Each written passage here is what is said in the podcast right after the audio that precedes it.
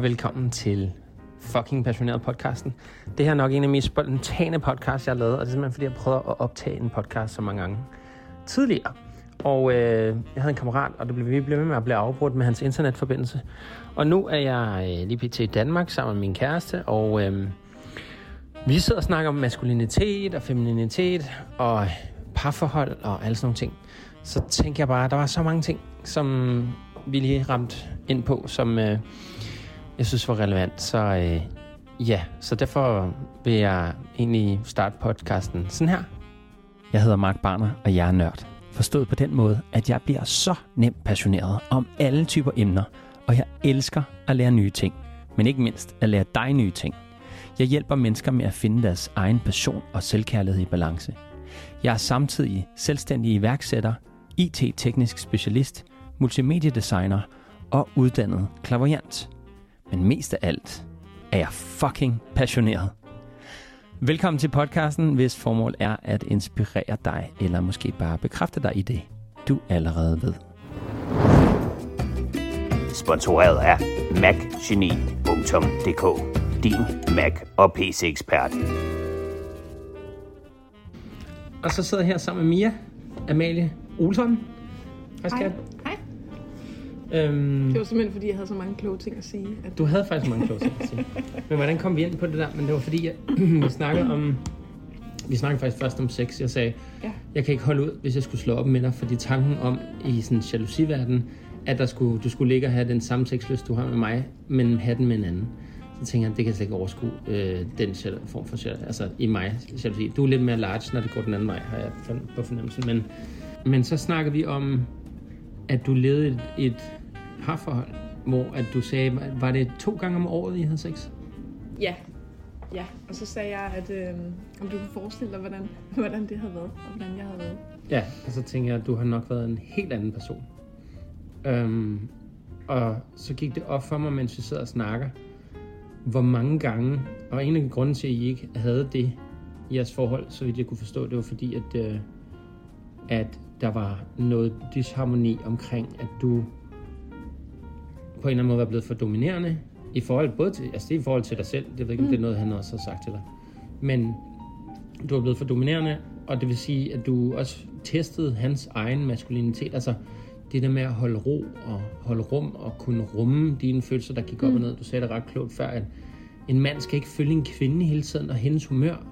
Fordi så giver du sådan her ud i luften, som bare er at sidde og lave bølger, at dit humør går op og ned. Og det er det, femininitet kan. Det er det, det feminine. Og jeg vil også sige, nu er jeg selv forbundet til det feminine mange gange i mig selv.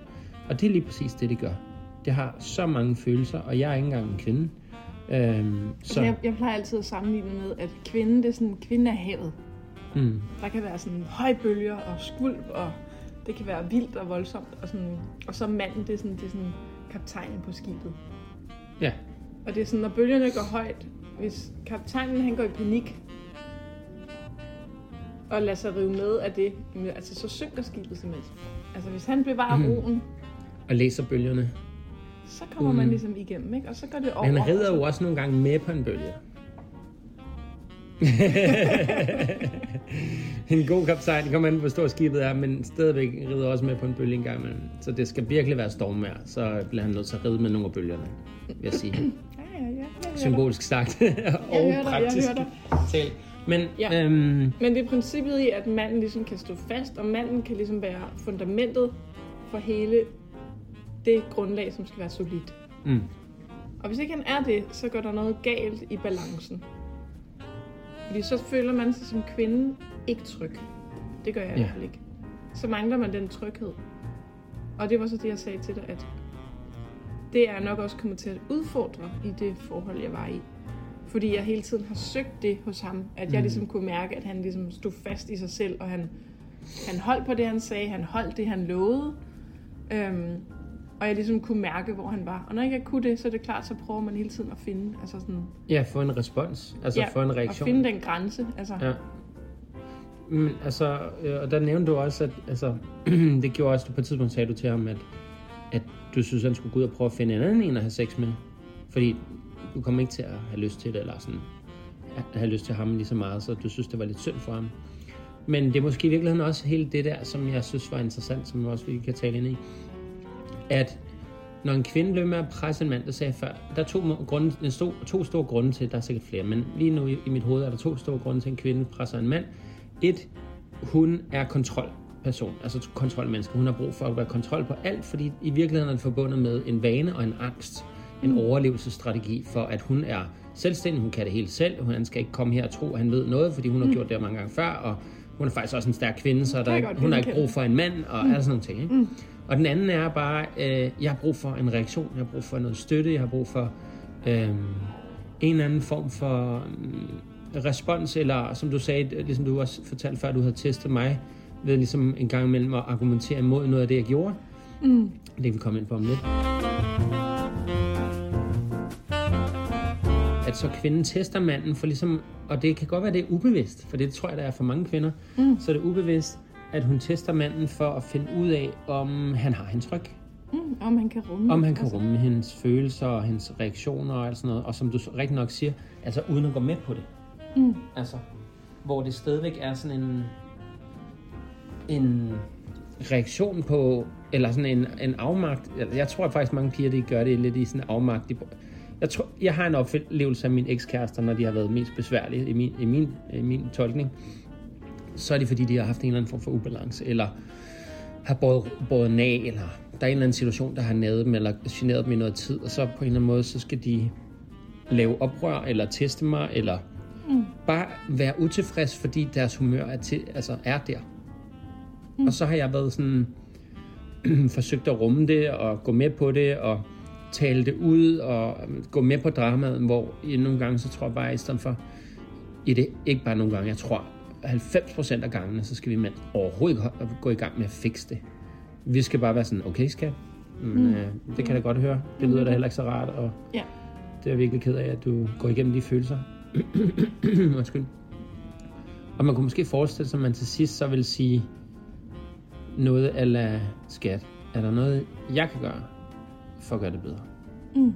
Og de fleste kvinder, tror jeg, vil sige nej. Nej, jeg, jeg synes, det hjælper allerede nu, du lige, du lige lytter og er der. Så kom herhen, skat.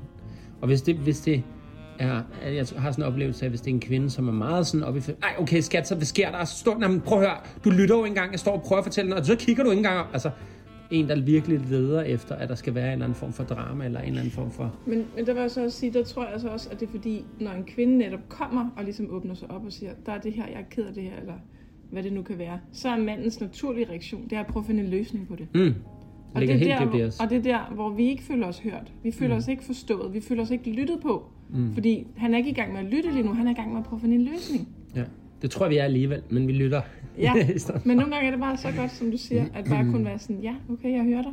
Fordi vi har ikke brug for en løsning. Vi har bare brug for at blive lyttet på. Og blive hørt og bare lige få tankerne luftet, eller hvad vi er. Ja, for jeg har mange gange stået i et forhold, hvor at jeg så har løst det.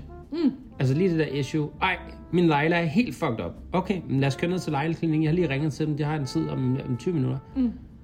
Jamen, det er heller ikke kun det. Altså, det er faktisk også... I Ja. virkeligheden, så, det er jo fordi, min kjole passer overhovedet til neglen, så nu er der ikke noget at lave neglen, for jeg aner ikke, hvad jeg skal tage på. Mm. Og så har, har du sådan en... Så kan du ikke slukke den næste lille brand, og så i virkeligheden, så skal du bare rende rundt og feje.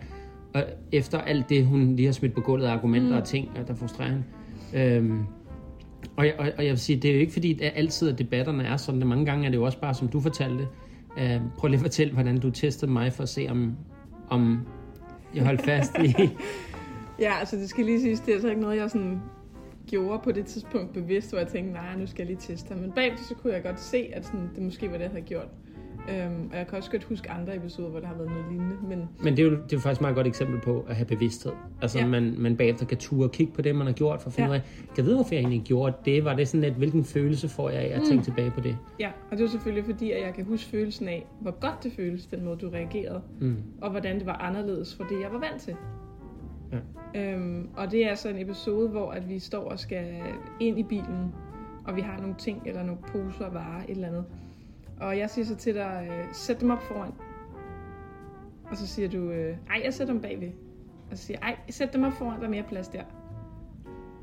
Og du, sådan, du begynder ikke engang at diskutere det, eller være logisk eller noget. Du kigger mig bare direkte ind i øjnene, tager poserne, sætter dem ind i bagagerummet, og smækker lågen. Og så er du bare sådan, vi kører. Og så er jeg bare sådan helt, øh, hvad hedder det, når man sådan, man har ikke nogen Lettet, våben, man har ikke, eller- nogen våben, man har ikke nogen våben tilbage. Man er sådan, jeg, jeg prøver at gå i krig her, jeg har ingen våben. Altså, Ja. så jeg, hvad kan jeg gøre? Jeg kan sætte mig ind på forsædet og blive transporteret. Altså, Og, og, og det er jo fordi, du har den erfaring, du har i forvejen. Du måske på allerede på det tidspunkt har fundet okay, okay altså, eller, eller at vi har været et, et tidspunkt i et forhold, hvor at, at vi ikke endnu har nået øh, altså, at have så mange konflikter eller eller andet. Mm. Men nogle kvinder i langvarige forhold vil sådan, hvorfor gør du det? Hvorfor står du og smækker bagagerummet? Det var da mega provokerende. Jeg har lige sagt til dig, om du ikke vil sætte den op på forsædet, for det synes jeg faktisk er langt bedre. Og så vil... Det vil der ske i mange situationer. Og så var der med garanti rigtig, rigtig mange mænd, der vil sige, ah, okay, skal jeg så sætte den op foran? Fordi de tror, det er det, kvinden rent faktisk gerne vil have. Mm. Men det, der bare vil ske, det er, at kvinden bare at miste respekten for manden. Ja, hvis han bliver ved med at gøre det. Ja. Han bare det at undgå jo, en konflikt. det er jo den klassiske tøffelhelt. Ja. Hvor kvinden kan blive ved med at, sådan, at presse den og presse den og presse den. Og han været- tror, Det har jeg været verdensmester en gang. Ja. Ja. Og det er jo også sådan et forhold, jeg selv har været i, hvor jeg troede, at det, jeg gerne ville have, det var, at jeg gerne ville bestemme, og jeg ville gerne have bukserne på. Mm. Men noget af det, der bare er allermindst charmerende i min optik, og som giver mindst anled, anledning til sexløs for eksempel, det er at føle, at man ikke respekterer sin mand. Ja, og hvordan starter det? Altså, fordi det, en kvinde kan jo føle alt det, hun har lyst til at føle. Altså, det kan alle mennesker jo. Det, det er ikke ens betydning, men det er sådan. Der er nogle kvinder, der kan føle, at fordi han ikke øh, kan finde ud af at skrue på en bil, så er han ikke mand nok. Hvis han ikke har tattoos og store tatoveringer, eller Ja. hvad hedder det, store muskler, så er han heller ikke mand nok. Det er Hvis han ikke har hår på brystet, så er han ikke mand nok. Hvis han ikke, øh, øh, du ved, siger hold kæft kælling en gang imellem, så er han ikke mand nok. Der er jo, altså, virkelig mange... Der er mange definitioner, men når alt kommer til alt, så kan man bare sige, at nogle af de maskuline værdier, som jeg synes er enormt vigtige, det er sådan noget med at kunne handle, eller sådan at kunne, at kunne være i sådan handlingens magt, uden at lade sig påvirke af, af hvad kvinden gør og siger. Altså, at du, du kunne sagtens have gået ind i den konflikt. Det der med, med poserne, mm. det kunne sagtens have blevet et skænderi. Mm-hmm. Fordi så kunne jeg begynde at sige til dig, hvad skide irriterende og bedrevidende og alt muligt du var. Og...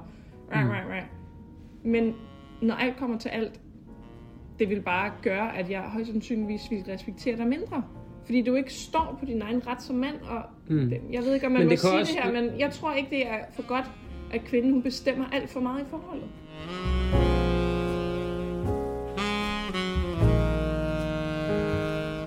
Det tror jeg faktisk ikke er godt. Men, Sådan hvad, helt grundlæggende. men det er jo fordi, du har prøvet, hvor du har bestemt for meget i et forhold, og så på den måde fundet ud af, at der var du i hvert fald ikke lykkelig. Ja, fordi at jeg kan mærke som kvinde, hvor vigtigt det er at kunne læne sig tilbage og være tryg i den relation, man Mm. mm. har, og vide, at manden har ens ryg. Mm. Manden har en, og han kan godt øh, tage ansvar for de beslutninger, der bliver truffet, og så kan man læne sig tilbage i det. Ja. Fordi det, der er naturligt for kvinden, det er at være modtagelig. Mm-hmm. Og hvis man bestemmer alt, så er man ikke modtagelig. Så er man den dominerende part. Altså, jeg kender mange kvinder, som er single stadigvæk, eller som Mm. ja, måske har et, et års Jeg for, ved godt, du forhold. kender mange Ja. kvinder, der er single. Men lige præcis mange af de kvinder, som er meget selvstyrende og mm. meget dominerende og sådan ved, hvad de vil have og går efter det. Mm. Det er også de kvinder, der er meget svært ved, og, og jeg har også været kærester med nogle af dem. Øhm, og, og de har meget svært ved at sænke paraderne. Mm. Altså netop, at de er på vagt for, at de vil have det på deres måde. Mm. Og det, de ikke får det på deres måde, det kan være enormt svært for dem at komme over det. Mm. At der er nogen andre, der har taget styringen. Men det er jo fordi, som du siger, trygheden i, at der er nogen, der har din ryg. Der er nogen, der mm. sørger for, at tingene sker, og verden går ikke under. Fordi jeg kan godt rumme dig, mm. selvom du har stået og sagt nogle dumme ting, eller eller andet. Ja, det betyder ikke, at jeg ikke også kan sige, at grænser skat, nu stopper sådan skal du ikke tale til mig, eller eller andet. Mm, mm. Men, øh, eller øh, worst case scenario, siger skat, du har vist brug for at gå en tur. Øh, jeg kører hjem. Hej hej. Og så kan du sige, fuck, hvor der var nede, når du kørte hjem, og jeg stod der på parkeringspladsen. Så, ja, det er rigtigt. Men du skal ikke stå og råbe sådan der, og øh, det er ikke okay. Og i øvrigt, så kom jeg også tilbage på parkeringspladsen cirka 5 minutter efter, for at se, om du så rent faktisk var gået. Så kunne jeg se, at du har taget den anden sti, så tænker jeg bare, fint, jeg kører hjem. Mm. Altså, så, så det kunne godt været sådan en. Men nogle gange, så må man godt være uvenner lidt. Mm. For at, øh, især når det er, at man ikke har, har slippet kanter godt nok i forholdet, det synes jeg, man skal gøre i starten. Men der er så mange mennesker, der er bange for at gøre det i starten, fordi hvad så, hvis han ikke kan lide mig? Hvis han ikke kan lide dig, fordi du sætter grænser, om det er manden eller kvinden, at hun ikke kan lide dig, fordi han sætter grænser, så er det nok ikke den rigtige mand, kvinden at være sammen med. Fordi hvis der skal så lidt til at fortælle om ens allervigtigste ting, som er grænser, det man elsker, og det man ikke vil finde sig i. Så, fordi så kan man navigere alle steder inden for det.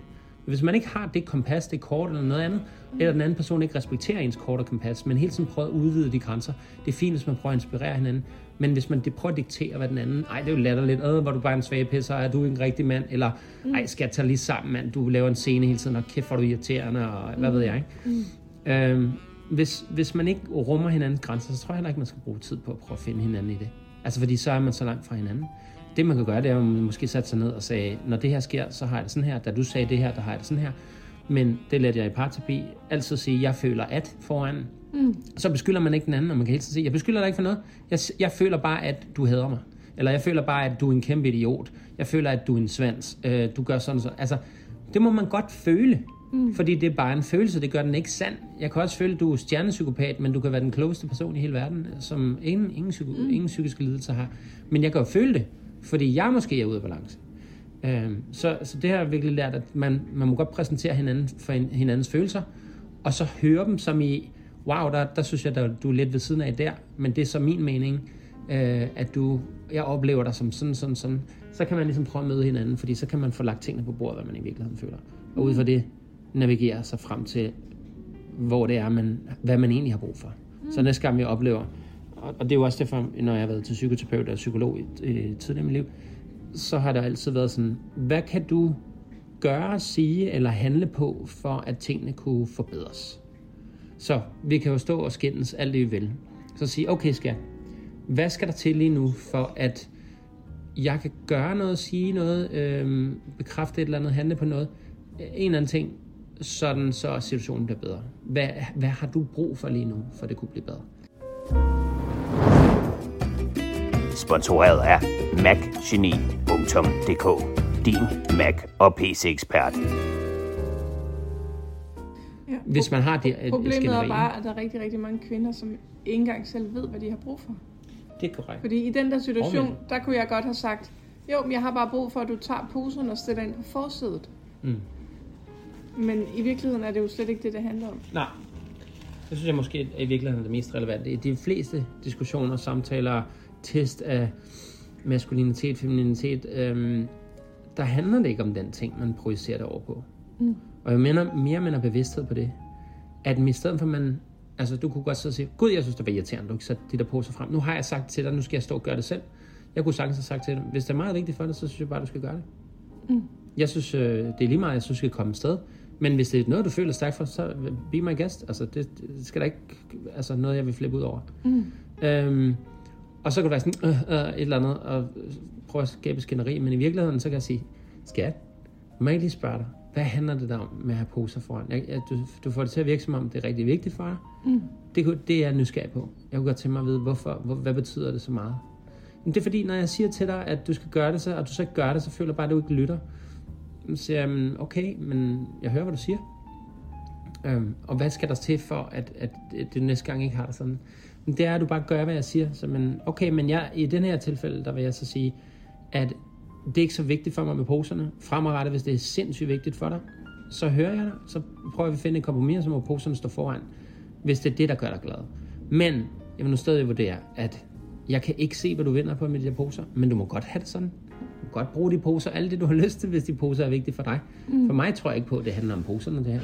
Jeg tror, det handler om, at du føler ikke, jeg lytter til dig, eller du er måske lidt ked af det i dag, eller noget andet. Er du, mm. er du okay? Eller handler det om noget andet? Mm. Og så kommer der desværre nogle gange sådan en maskulinitetsstolthed hos nogle kvinder. Sådan, ej, jeg er jo ikke sur. Hvad snakker du om? Jeg er ikke sur. Selvfølgelig handler det kun om poserne. Og når man så når snakken igennem, og dagen er gået, og næste dag kommer. Hvis man har en balanceret kæreste, vil jeg våge at sige, der er, der er en anbefaling om, at hun så næste dag tager fat i det og siger, skat, ja, det der med poserne går, ikke? Øh, ja. Øh, det handlede overhovedet ikke om poserne. Okay. Det havde jeg godt en fornemmelse, men jeg er sindssygt glad for, at du siger det til mig nu. Hvad handler det så om? Og så kan man bygge, og jeg kan mærke, at jeg bliver- rørt, fordi at når jeg fortæller om det, fordi det er på en eller anden måde vigtigt at få sagt. Altså ikke bare for mm. mig, men, men øh, fra den åndelige verden, fordi det bruger jeg jo hele tiden, når jeg sidder og snakker om sådan ting. Øhm, men at man møder hinanden. Der ligger enormt meget kærlighed at indrømme sin fejl. Fordi hvis ikke vi laver fejl, så er vi ikke nogen mennesker. så krænder vi rundt i en illusion om, vi ikke er et menneske, fordi mennesker skal lave fejl. Der er den eneste grund til, at alle mennesker, inklusive du og jeg og dem, der lytter, ved, at øh, en flamme er varm. Det er fordi en eller anden tidspunkt i løbet af vores barndom og voksen, et eller andet har vi brændt os. Eller vi har hørt rigtig meget på vores forældre sige, pas på, den er varm. Så, så vi har en erfaring, og det vil sige, hvis vi ikke har en erfaring og laver fejl og, og noget, så kan vi ikke udvikle os. Men det leder mig tilbage til, at essensen af det her var, at du sagde det der i, i uh, og du gav eksemplet der med bilen. Mm.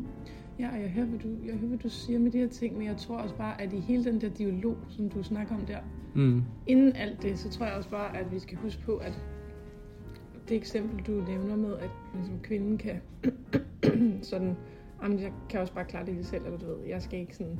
Altså, man er bange for at være sårbar, Mm. Ja, det er det. fordi det er vi ligesom blevet tillært, at det, det er faktisk ikke godt. Nej, men det er der, man bliver Det er ikke godt at sådan være afhængig af en mand, eller skulle ligesom bare være i den sårbarhed, der at blive øh, Holdt, taget sig af, eller sådan sig af, blive holdt. Ja. Øhm, og omvendt, så tror jeg også bare, at vi også aflærer vores drenge det, som vi virkelig har brug for for vores mænd. Mm. At de ligesom, at de, de kan stå i sig selv. De skal ikke tilfredsstille en eller anden øh, mor i, hvordan han skal være, eller hvad ved jeg. Øhm, så for inden den snak, du lige har der, der er det jo ret vigtigt, at man er bevidst om de ting. Hvordan For vil du... ellers så kan man ikke have den, så kan man ikke have den dialog. Jeg tror bare, der er så mange forhold. Altså, du mener, man skal skabe bevidsthed omkring, at vi har begge to roller, en vi har. sårbarhed, som gør, at jeg nogle gange vil jeg egentlig gerne fortælle dig, hvad jeg i virkeligheden følte med, at jeg er bange for, at du dømmer mig, og synes, at jeg er en lille svag pisser. Ja, og hvis Eller- der ikke er den, sådan har jeg det i hvert fald selv som kvinde, hvis der ikke er den tryghed, hvis jeg ikke ved, om du kan rumme de følelser, jeg har, så er det klart, så vil jeg ikke dele dem med dig. Mm, mm. Og det opstår typisk ved en mand, siger, Åh, fuck, kvinder er bare så latterlige mand. Åh, nu laver du drama igen, man. Eller et eller andet. ved. Eller, at, eller, det, eller bare sådan en simpel ting, som at man går med på den. Som jeg siger, sådan, en mand skal ikke lade sig sådan, øh, rive med af en kvindes humør hele tiden nødvendigvis. Mm, mm. Fordi en kvindes humør, som jeg sagde, det går op og ned, og der er Mm. rigtig, rigtig, rigtig, rigtig mange følelser. Bare i løbet af en dag. Ja. Og hvis manden han skulle gå med på den hver gang jeg, hvis du skulle gå med på den hver gang jeg var lidt irriteret over noget, eller Ja, hvis jeg lige tak. fik en eller anden tanke, så ville det ikke gå særlig godt. Nej. Og det tror jeg, der er mange mænd, der kommer til, fordi de tror, at den måde, de tilfredsstiller deres kvinde, det er ved at gøre, som hun gerne vil have. Ja. I stedet for bare at se hende. Og det kan jeg bare sige, at det gælder i hvert fald ikke i mit tilfælde. Fordi nu har jeg så været i et forhold, hvor at jeg havde en mand, som prøvede at gøre det, han troede, jeg gerne ville have. Og det troede jeg måske et stykke hen ad vejen også, at jeg gerne ville være den, der bestemte, og jeg gerne ville være den, der ligesom... Det føles da rart at få sin vilje, på. Ja, men det man det mister sin kæreste undervejs. Det, Det gør huske. man, fordi man, man mister faktisk respekten for den mand, man har. Og det gjorde så for mit vedkommende, at vi kan have sex længere. Ja. Og I, I så endte med ikke at have et forhold længere heller. Ja. Øhm, Men, men jeg tror også, at der er noget, især for i Europa, eller i hvert fald i Skandinavien. Vi vokser op med kvindelige pædagoger, og vi har meget, altså jargonen på fjernsyn og i medierne er meget, at mænd må ikke bare være mænd. De skal tage sig sammen, de skal lære at tage, der, tage opvasken og vaske tøjet og kunne passe barnet og alle sådan nogle ting, som kvinder ellers øh, er kendt for at være ret gode til. Og det har, der er masser af mænd, der er gode til det, det er slet ikke det. Øh, det, det er mere, at, at jeg tror, vi vokser op med en, en over en over, hvad kan man sige, manipulering eller en, en, en nursing af, at, øhm, at vi skal være på en eller anden vis måde for at være en god mand, så skal man lytte til sin kvinde. Happy, wife, happy life. Ikke? Altså, hvis jeg bare kan gøre hende glad, mm. så, hun, så, går det, så går det et godt liv. Ikke? Mm. Men det er jo ikke altid sådan, hvis man, hvis man ikke har en konflikt, og nu har jeg faktisk en kammerat, der fortalte mig, at han aldrig har haft en konflikt, og de har to børn nu. De har aldrig haft en konflikt øh, wow. i deres parforhold. Det Og, og hvad jeg ved af, ja, det er en af mine kollegaer, og som, som også er en kammerat. Øhm, men men øh, det, det synes jeg, altså i min, og det er kun min erfaring, jeg kan jo kun mm. binde op på det, og så alle de psykologibøger, jeg interesserer mig for, og studier og coaches og hvad jeg ellers har været igennem. Jeg, jeg kan ikke se nogen udvikling i det, medmindre den anden part kan kende ens. Ah, nu er han faktisk vred. Man behøver ikke råbe af mig, men jeg kan allerede se, hey, lad os sige, at kæresten, hun ser ham blive vred, så siger hun sådan, hey, jeg kan se, du, du er vred. Skal vi, vil du gerne have, at vi gør det her eller det her? Fordi hun ved, at han har brug for en løsning. Hvis hun bliver vred, så kan det være, at han har en reaktion, hvor at hun ikke rigtig når at blive vred, men han kender hende godt nok til at fange det i opløbet, så han er sådan, skat, jeg, jeg kan godt se, du, øh, du er lidt berørt af situationen. Øh, har du brug for at tale om det? Og hun er bare sådan, ja, det er bare fordi, og allerede man ved fra psykologistudier, at 80% og fra lægestudier også, bare det at komme ind til en læge og bruge, altså bruge sin tid derinde, det, det, det er fem minutter eller et kvarter, det, det koster at være derinde, øh, på at lægen lytter. Mm. Uanset hvilken sygdom du kommer ind med, så er dine symptomer nedsat med op til 80 procent. Men jeg kunne godt tænke mig at spørge hans kone, om hun havde samme opfattelse. Ja, ja jamen, det Det, rigtigt. det kunne være interessant. Ja, lige præcis, ja. ja. fordi det kan jo sagtens være, at hun render rundt og tænker, jamen jeg viser ham det tit. Ja. Og han bare tænker, at hun er ikke særlig sur. Fordi det han Ja. måler med, er måske hans ekskæreste, der kaster med glas. Altså, Jeg tænker på alle de forhold, jeg kan komme i tanke om, hvor mænd, manden han kan sidde og sige, jamen jeg gør alt for hende. Jeg gør alt, hvad hun vil have. Hmm. Han uh, lader være at se sine venner, han tager ikke i byen længere, han er stoppet Det med er at se fodbold, han drikker ikke længere, han kan ikke længere uh, tage til den koncert, han engang elskede at gå til. Og Gud hjælp med, hans kone er alligevel sur. Ja, præcis. Altså. Det er meget vigtigt at være den, man er, og det er ikke fordi, man stadig skal ændre sig, synes jeg. Altså, man skal ikke stadig holde fast i, at, at man skal kunne ændre sig, eller man skal ikke stadig holde fast i, at man ikke vil ændre sig, fordi så vil forhold gå i stykker. Men man skal måske være, selv være med i den udvikling og sige, det er noget, jeg har lyst til at ændre. Eller det her, den her side af mig selv har jeg ikke lyst til at give afkald på. Se vennerne for eksempel, det er jo en ret vigtig ting for ligesom os at komme ud en gang imellem lige at sige, hold kæft, øh, konen var sur i går, mand. Så sagde hun det og det, det, det. Og de andre siger, ah, det sagde min også. Men så sagde jeg det her. Nå, hvordan, hvordan gik det? Jamen, ja, hun blev lidt sur, men faktisk øh, dagen efter, så kom jeg med blomster og sagde, skat, jeg er, god, jeg er glad for, at vi havde den snak, jeg kunne godt se, at du var sur, mm. men jeg holder stadig fast i det, jeg sagde, og det, det, det er det, jeg har brug for. Og så kan hun sige, ah, okay. Og så er det ikke sikkert, at alle kvinder, det, det vil ikke give nogen mening at give dig blomster, for eksempel. Så det, det kan være, at det er noget andet, jeg skulle give dig.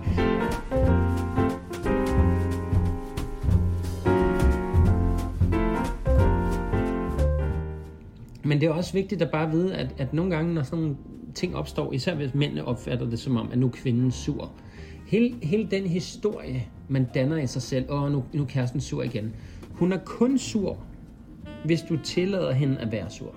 Jeg skulle til at Altså, sige, fordi ellers så kan hun være ked af det. I sådan en situation, er det jo, som jeg ser det, hvis jeg havde en kæreste, hvor jeg sagde til ham, "Nå, nu må du ikke, øh, du må ikke se dine venner længere, du må ikke længere til byen, du må ikke snakke med de piger, øh, jeg skal vide din kode til din telefon, og derudover så må du heller ikke snakke med hende her, eller hende her, eller hvad vi er. Mm. Der kan være alle mulige ting. Jeg vil ikke, mere, jeg vil ikke have, at du går på træner længere, fordi der er hende der i de stramme leggings, hvad vi er. Mm, mm. Alle mulige ja, idéer. ja. Øhm, så tror jeg, at så vil jeg fortsætte med at øh, være sur. Mm. Fordi det, der, det man gør, det er, at man, man, man, man tester jo personen, og bare sådan her, hvornår reagerer han? Altså sådan, ja, det er jo for en reaktion. hvornår siger han stop? Altså, Mm. Hvor hvornår, hvornår, ja, hvornår er hans grænse? Børn hvornår, kan, samme. hvornår kan han mærke sig selv? Ja. Og hvis den, ikke, hvis, man, hvis den aldrig kommer, fordi han bare tænker, nå ja, jeg behøver heller ikke se mine venner, det er også, Ja. det er vigtigere for mig, hun er glad. Jamen, det er altså ikke noget særligt godt udgangspunkt. Nej. Det er faktisk ret godt, og jeg vil også sige, fædre burde også lytte til det her, og så sige, okay, hvordan er jeg over for mine, mine børn? Altså, lad os tage døtrene først, ikke? Mm. Hvordan er jeg over for mine piger?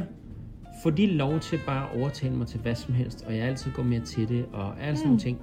Fordi så lærer de her piger ikke nogen grænser. Så enten så kan der ske det, at de finder ud af, at min far gør alt for mig, så jeg gør alt sammen med far, og så derfor lærer jeg at være i den maskuline energi, for det er det, jeg omgiver mig med Mm. Så bliver det svært at møde den der tillid hos en anden mand, hvis ikke han bare gør alt for dig, Mm. og bare ikke har nogen grænser. Jeg har set masser af piger inde i forhold, hvor at manden, igen lidt ligesom din eks, bare gør alt, hvad der skal gøres, og er der for hende hele tiden. Og jeg har selv været den, der overplisede hende, og gjorde alt for hende, og byggede ting for hende, eller købte ting, eller øh, gjorde tjenester, eller brugte tid, eller et eller andet andet, hvor det bare, det var never ending story, det blev aldrig nok. Mm. Det er Fordi præcis det er umætteligt system, når det er, at man konkurrerer med en far. Det skal man huske, det gør man. Og det er ikke fordi, hun er bevidst om, at man konkurrerer med en far, men det er det mm. eneste forbillede, hun har haft på, hvad en god mand er. Mm. Især hvis forældrene er blevet sammen. Alternativt skal man sige, at altså, når man er mand og viser sine grænser, og viser, skat, du ved, jeg elsker dig, men sådan der kommer det ikke til at være. Mm. Øh, et eller andet, hvad, hvad man nu kunne uh, i talsæt. Og det samme gælder for, for drengene. det er jo også, hvis man har drenge, man så viser, at det her er en mand, jeg er en mand, du kan stole på mig, jeg er din far, jeg ved dig det bedste, men mm. det er også vigtigt, at jeg sætter nogle grænser for, hvem jeg er og hvad jeg vil finde mig i. Og det er også over for mor. Og det der med, ej, vi vil ikke diskutere foran børnene, det er også en dårlig idé, hvis det direkte er sådan noget med, med bølgerne går højt. Og især hvis begge to deltager i bølgerne går højt, der synes mm. jeg jo igen, det er vigtigt, at manden prøver at for, forholde roen.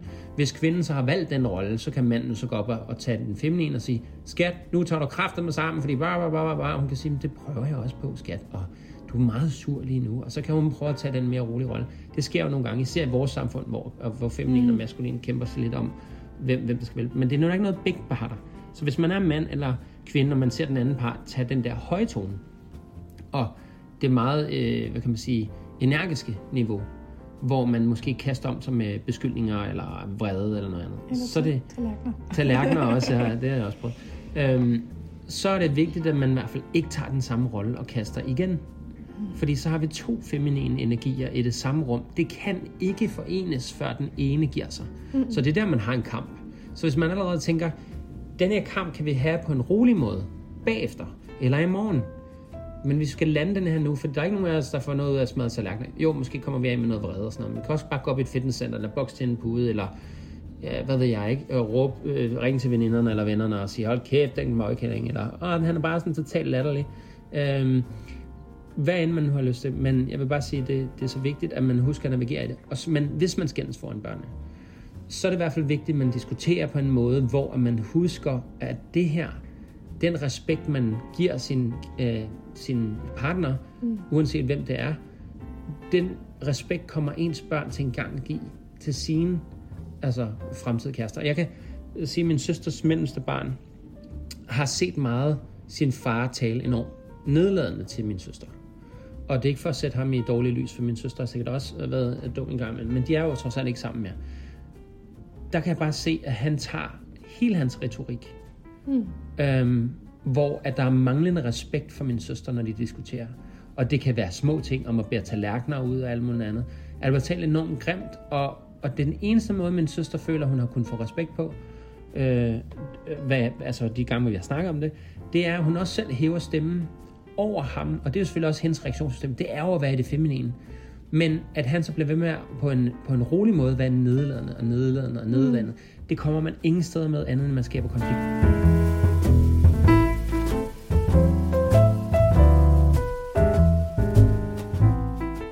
Problemet er, hvis man er vokset op sådan, så tror man, mm. at den følelse, man har lige der, hvor konflikten er, at det er, det føles godt, fordi det er trygt. Mm. Jeg har set det, når jeg vokser op, så er det trygt. Ergo så søger man det. Og det vil sige, at man vil ende med, hvis man ikke har bevidsthed på det, at være i, en, i et parforhold senere hen med høj drama. Mm.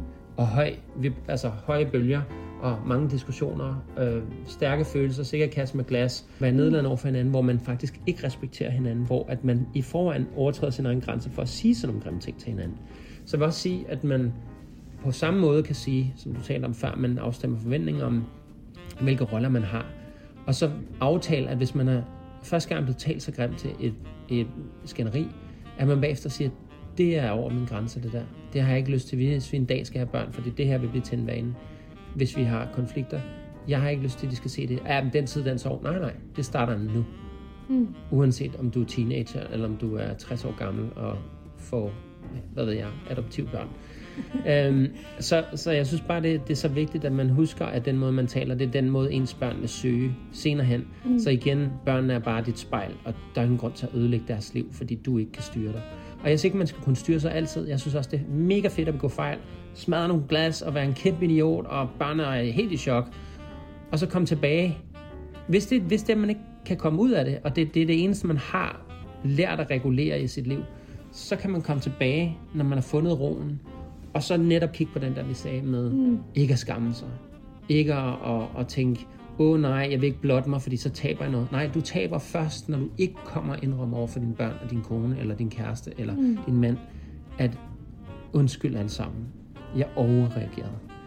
Det vil sige, jeg reagerede meget voldsomt på det, fordi jeg tror, det er noget med min fortid at gøre, eller jeg har været meget træt, eller der kan være så mange forklaringer. Forklaringen er ikke vigtig. Kan bare sige, undskyld, undskyld jeg begik en uden fejl. Nogen, ja. Uden nogen forklaring. Bare sige, undskyld, jeg begik en fejl.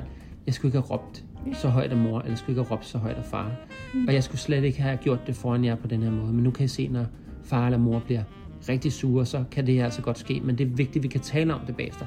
Igen, så børnene kan kopiere det, hvis de kommer an. Hvis de kommer til at gøre sådan noget lignende, så ved de, at det vigtigste... Det. Ja. Og, jeg, og, og jeg, alle de forhold, jeg har været i, og alle de forhold, der ikke er gået godt, er gennemgående tema, det er dem, der ikke kan indrømme deres egne fejl. Og det er ikke, fordi mm. det er så vigtigt at, at sige, at jeg har pisse mange fejl, men hvis man er bange for at indrømme sin fejl, så er det rigtig, rigtig svært at reparere noget som helst. Fordi så vil det altid ikke være ens skyld, skålen gik i stykker, selvom man lige kastede med den før. Mm.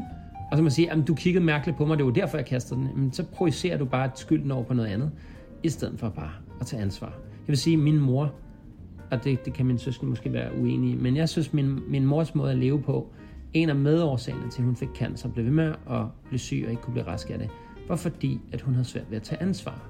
Hun synes jo aldrig, det var hendes skyld, at hun fik cancer. Hun synes jo aldrig, det var hendes skyld, at min far var blevet syg og sur. Hun synes jo aldrig, også selvom det er rigtigt mange gange, var det ikke hendes skyld, men det betyder ikke, at man skal stoppe med at tage skylden for noget, for det er faktisk en smuk ting at tage skylden. Man kan formidle, hvordan folk reagerer, man kan formidle en, en, en krisesituation ved at tage handling. Så hun var i sit svage, øh, altså tøffelhels, øh, feminine tøffelhels øh, mm. måde at være på, og min far var den helt gammeldags du skal bare holde kæft killing agtig ikke? Uden, altså, men vi, stadig, vi befandt os jo stadig helt op, så, så det var, mm-hmm. det, du skal bare tige stille, møgkælling, eller hvad, nej, han har sagt grimme ting, så. Mm. Men ja, jeg synes bare, det er vigtigt at huske, at de her debatter, eller de her ting, det, det skal man også kommunikere med sine børn, og fortælle og være ærlig om, at jeg kommer nogle gange til at råbe mor, ved du hvad, det er slet ikke i orden, jeg kommer til at sige de dummeste ting, som mor har sagt, de grimmeste ting, det fortjener mor slet ikke så vi lærer vores børn, det er den måde, man har respekt. Jeg synes ikke, man har respekt ved at være, blive en tøffelhelt. Jeg synes ikke, man har kærlighed ved at blive en tøffelhelt. Det synes jeg heller ikke, du er en god mor. De dage, hvor jeg for eksempel synes, at nu er det lige forkælet den nok i dag. Altså, mm. det skal ikke have chokolade fem minutter, før det går i seng, synes jeg. Men, men du kan bare tænke, at det er fint nok, for det vil de gerne have. Mm. Men du kigger ikke så meget på, hvorfor de gerne have det. De vil gerne have noget mere mad, fordi, øh, eller slik eller noget andet, fordi de ved, de skal i seng, og de vil ikke i seng, så de prøver at finde på et eller andet. Jeg skal lige have noget vand, og jeg skal lige have det her, og jeg skal lige det her. Øh, og så bliver det ikke holdt fast i de grænser. Og der synes jeg også, det er vigtigt, at man bruger den maskuline eller feminine energi til at vise dem, mm. at hvis jeg, hvis jeg er for sød, så bliver jeg nødt til at balancere det et andet sted hen, og jeg siger, hey, jeg har mm. været rigtig sød over for jer i dag. Jeg har valgt, at vi, vi skulle have chokolade og sådan noget ting jeg kunne godt tænke mig, at I så også var søde over for mig, eller med brokke over, at vi skal i seng, fordi det skal vi hver dag. Og nu er det altså jeres tur til at gå i seng, og det behøver slet ikke blive diskuteret. Så man husker på, at det ikke fordi, du gav mig chokolade, det er sådan en byttehandel. Men at, at, at, som du sikkert sad fanget, men at, at at man bare i talsætter, at man har en forventning. Og det skal man jo så helst gøre tidligt i forløbet. Men det var bare for at sige, at man skal, man skal passe på med igen med at blive curlingmor, fordi det er det samme, som hvis man gør det i et forhold, der kommer ubalance. Og børnene ja, altså forstår det ikke altid. Altså alt handler om balancen i systemet. Ja. Altså. Ja. Men altså, jeg synes, det jeg tog fra det, vores startsamtale, det var, og det jeg følte, at det skulle med på en podcast, mm. det var det der med, at det er så vigtigt med, at tage de der poser igen til forsædet, du vil have på, og jeg mm. smider det i bagagerummet. Fordi for mig er det sådan, det er ikke logisk. Så altså, hvad skal det på forsædet for? Det vil jeg ikke have. Mm. Jeg kan ikke få det til at give mening, og der er jeg altid åben for, hvis du siger, jo, fordi jeg vil faktisk gerne sidde og spise vingummi, der er nede i bunden af den ene pose. Ah, okay, fint nok. Så, så, øh, så, så giver det bare mening for mig. Men det der med bare, at det skal gøres, fordi nu synes du, du skal bestemme et eller andet, mm. det, det, det giver ikke mening for mig. Ja. Fordi så er det jo bare dig, der, så er du bare på ja. Fordi det er jo faktisk det, essensen af det her, du blev faktisk glad for, at jeg tog styring over noget. Og, ja, og i virkeligheden... glad for, at du bestemte. Ja, og jeg kan huske, at jeg kom sammen med en, en pige på et tidspunkt, som var kæmpe narcissist. Jeg har været to, øh, sammen med to øh, store narcissister, og det er selvfølgelig igen, fordi jeg på en eller anden måde har kopieret det min far. Den tryghed, der var i, at min far var en stjernepsykopat nogle gange. Det har jeg så set i andre piger tænke, åh, det ser genkendeligt ud, det må være trygt. Mm. Det var det ikke, men det tror jeg, det var. Og hun sagde faktisk noget, man laver altså noget af når man møder de her tosser. Øhm, forhåbentlig. Ja, ja, forhåbentlig, ja. Og det kan jeg jo også synes, jeg var tossen. Det, det må de også gerne. Øhm, men det, som jeg lærte, det var blandt andet på et tidspunkt, så blev hun så træt af det, fordi at jeg siger, jeg bliver, jeg bliver selvfølgelig smask forelsket ind på et eller andet tidspunkt, og prøver at gøre hende glad og pleaser hende lidt for meget. Øhm, og jeg kan mærke, at hun får mere og mere edge på. Altså netop bare sådan, altså jeg kan mærke, at hun mister respekten, og jeg mm. render rundt som en webscenes bander og ikke ved, hvad jeg skal gøre så. Mm. Men på et eller andet tidspunkt, så prøver jeg at spille cool, og det vil sige, at jeg taler bare et, et lavere toneleje. Og så er jeg bare sådan, øh, hvad, hvad har du lyst til at spise? Så siger hun, øh, nej, jeg siger, er du sulten? Og så siger hun, ja, jeg ved ikke rigtig, hvad jeg har lyst til. Hvad har du lyst til? Siger hun så til mig. Så siger jeg, åh, det ved jeg ikke. Hvad med dig? Mm. I stedet for bare at sige, jeg ved ikke, hvad jeg har lyst til, men måske en pølse, eller måske øh, en øh, wok, wok-menu, eller måske øh, noget vegansk, eller en kæmpe fed bøf. Mm. Altså bare, jeg, jeg kunne bare nævne tre ting, eller 16 ting, hvis jeg har lyst til det. Men at jeg ikke svarer, når jeg ikke svarer, og jeg spiller den tilbage til hende, som i at jeg ikke kan tage en beslutning og fortælle, ja. hvem jeg er, Det er igen, det er handling. det er handling. Det er manglende handling. Ja. Og i virkeligheden, det hun bare havde brug for, det var, og hun siger det heldigvis til mig, siger, prøv at høre, kan du ikke godt stoppe med hele tiden at spørge mig, hvad jeg har lyst til? Jeg har lige Ja. spurgt dig, Ja. hvad du har lyst til. Igen, hun, det er hun efterspørger, irriterende spørg efter at styring. du tager styring. Ja. Og jeg ser det ikke, så er jeg bare sådan, øhm, Nå, men det var bare fordi, jeg vil jo ikke, altså jeg er ret åben for det hele, så jeg tænkte, det kunne være det her. Ja. Og fordi at jeg allerede har fået en derhen, så siger jeg et eller andet. Jeg, jeg kunne godt spise en burger. Ej, det kunne jeg ikke, siger hun så. Og så er jeg bare med det samme. Nå, nå, nå, nå men vi kan, også, vi kan også spise noget andet, eller sådan. Der skulle jeg bare holde fast, siger. Nå, okay. Jeg har lyst til burger. Jeg vil have min burger.